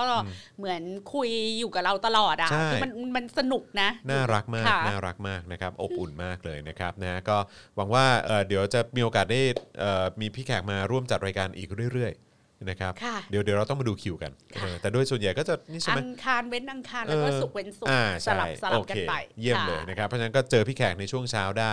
นะครับเอ่อของเช้าวันอังคาร แล้วก็เอ่อโดยปกติเราก็อย่างที่บอกไปก็จะมาเจอกันทุกค่ะทุกสุกร์เว้นสุกร์อะไรประมาณนี้นะครับผมนะฮะอะยังไงก็ติดตามแล้วกันนะครับ วันนี้ขอบคุณทุกท่านมากเลยนะครับที่ติดตามกันมาแล้วก็สนับสนุนเรานะครับ ซึ่งยังสามารถสนับสนุนต่อไปได้เรื่อยๆนะครับใครยังไม่ได้ดูเจอข่าวตื้นตอนใหม่ก็ไปดูกันได้นะครับนะฮะเอ่อกับคำถามที่เราพูดคุยกันเกี่ยวกับความ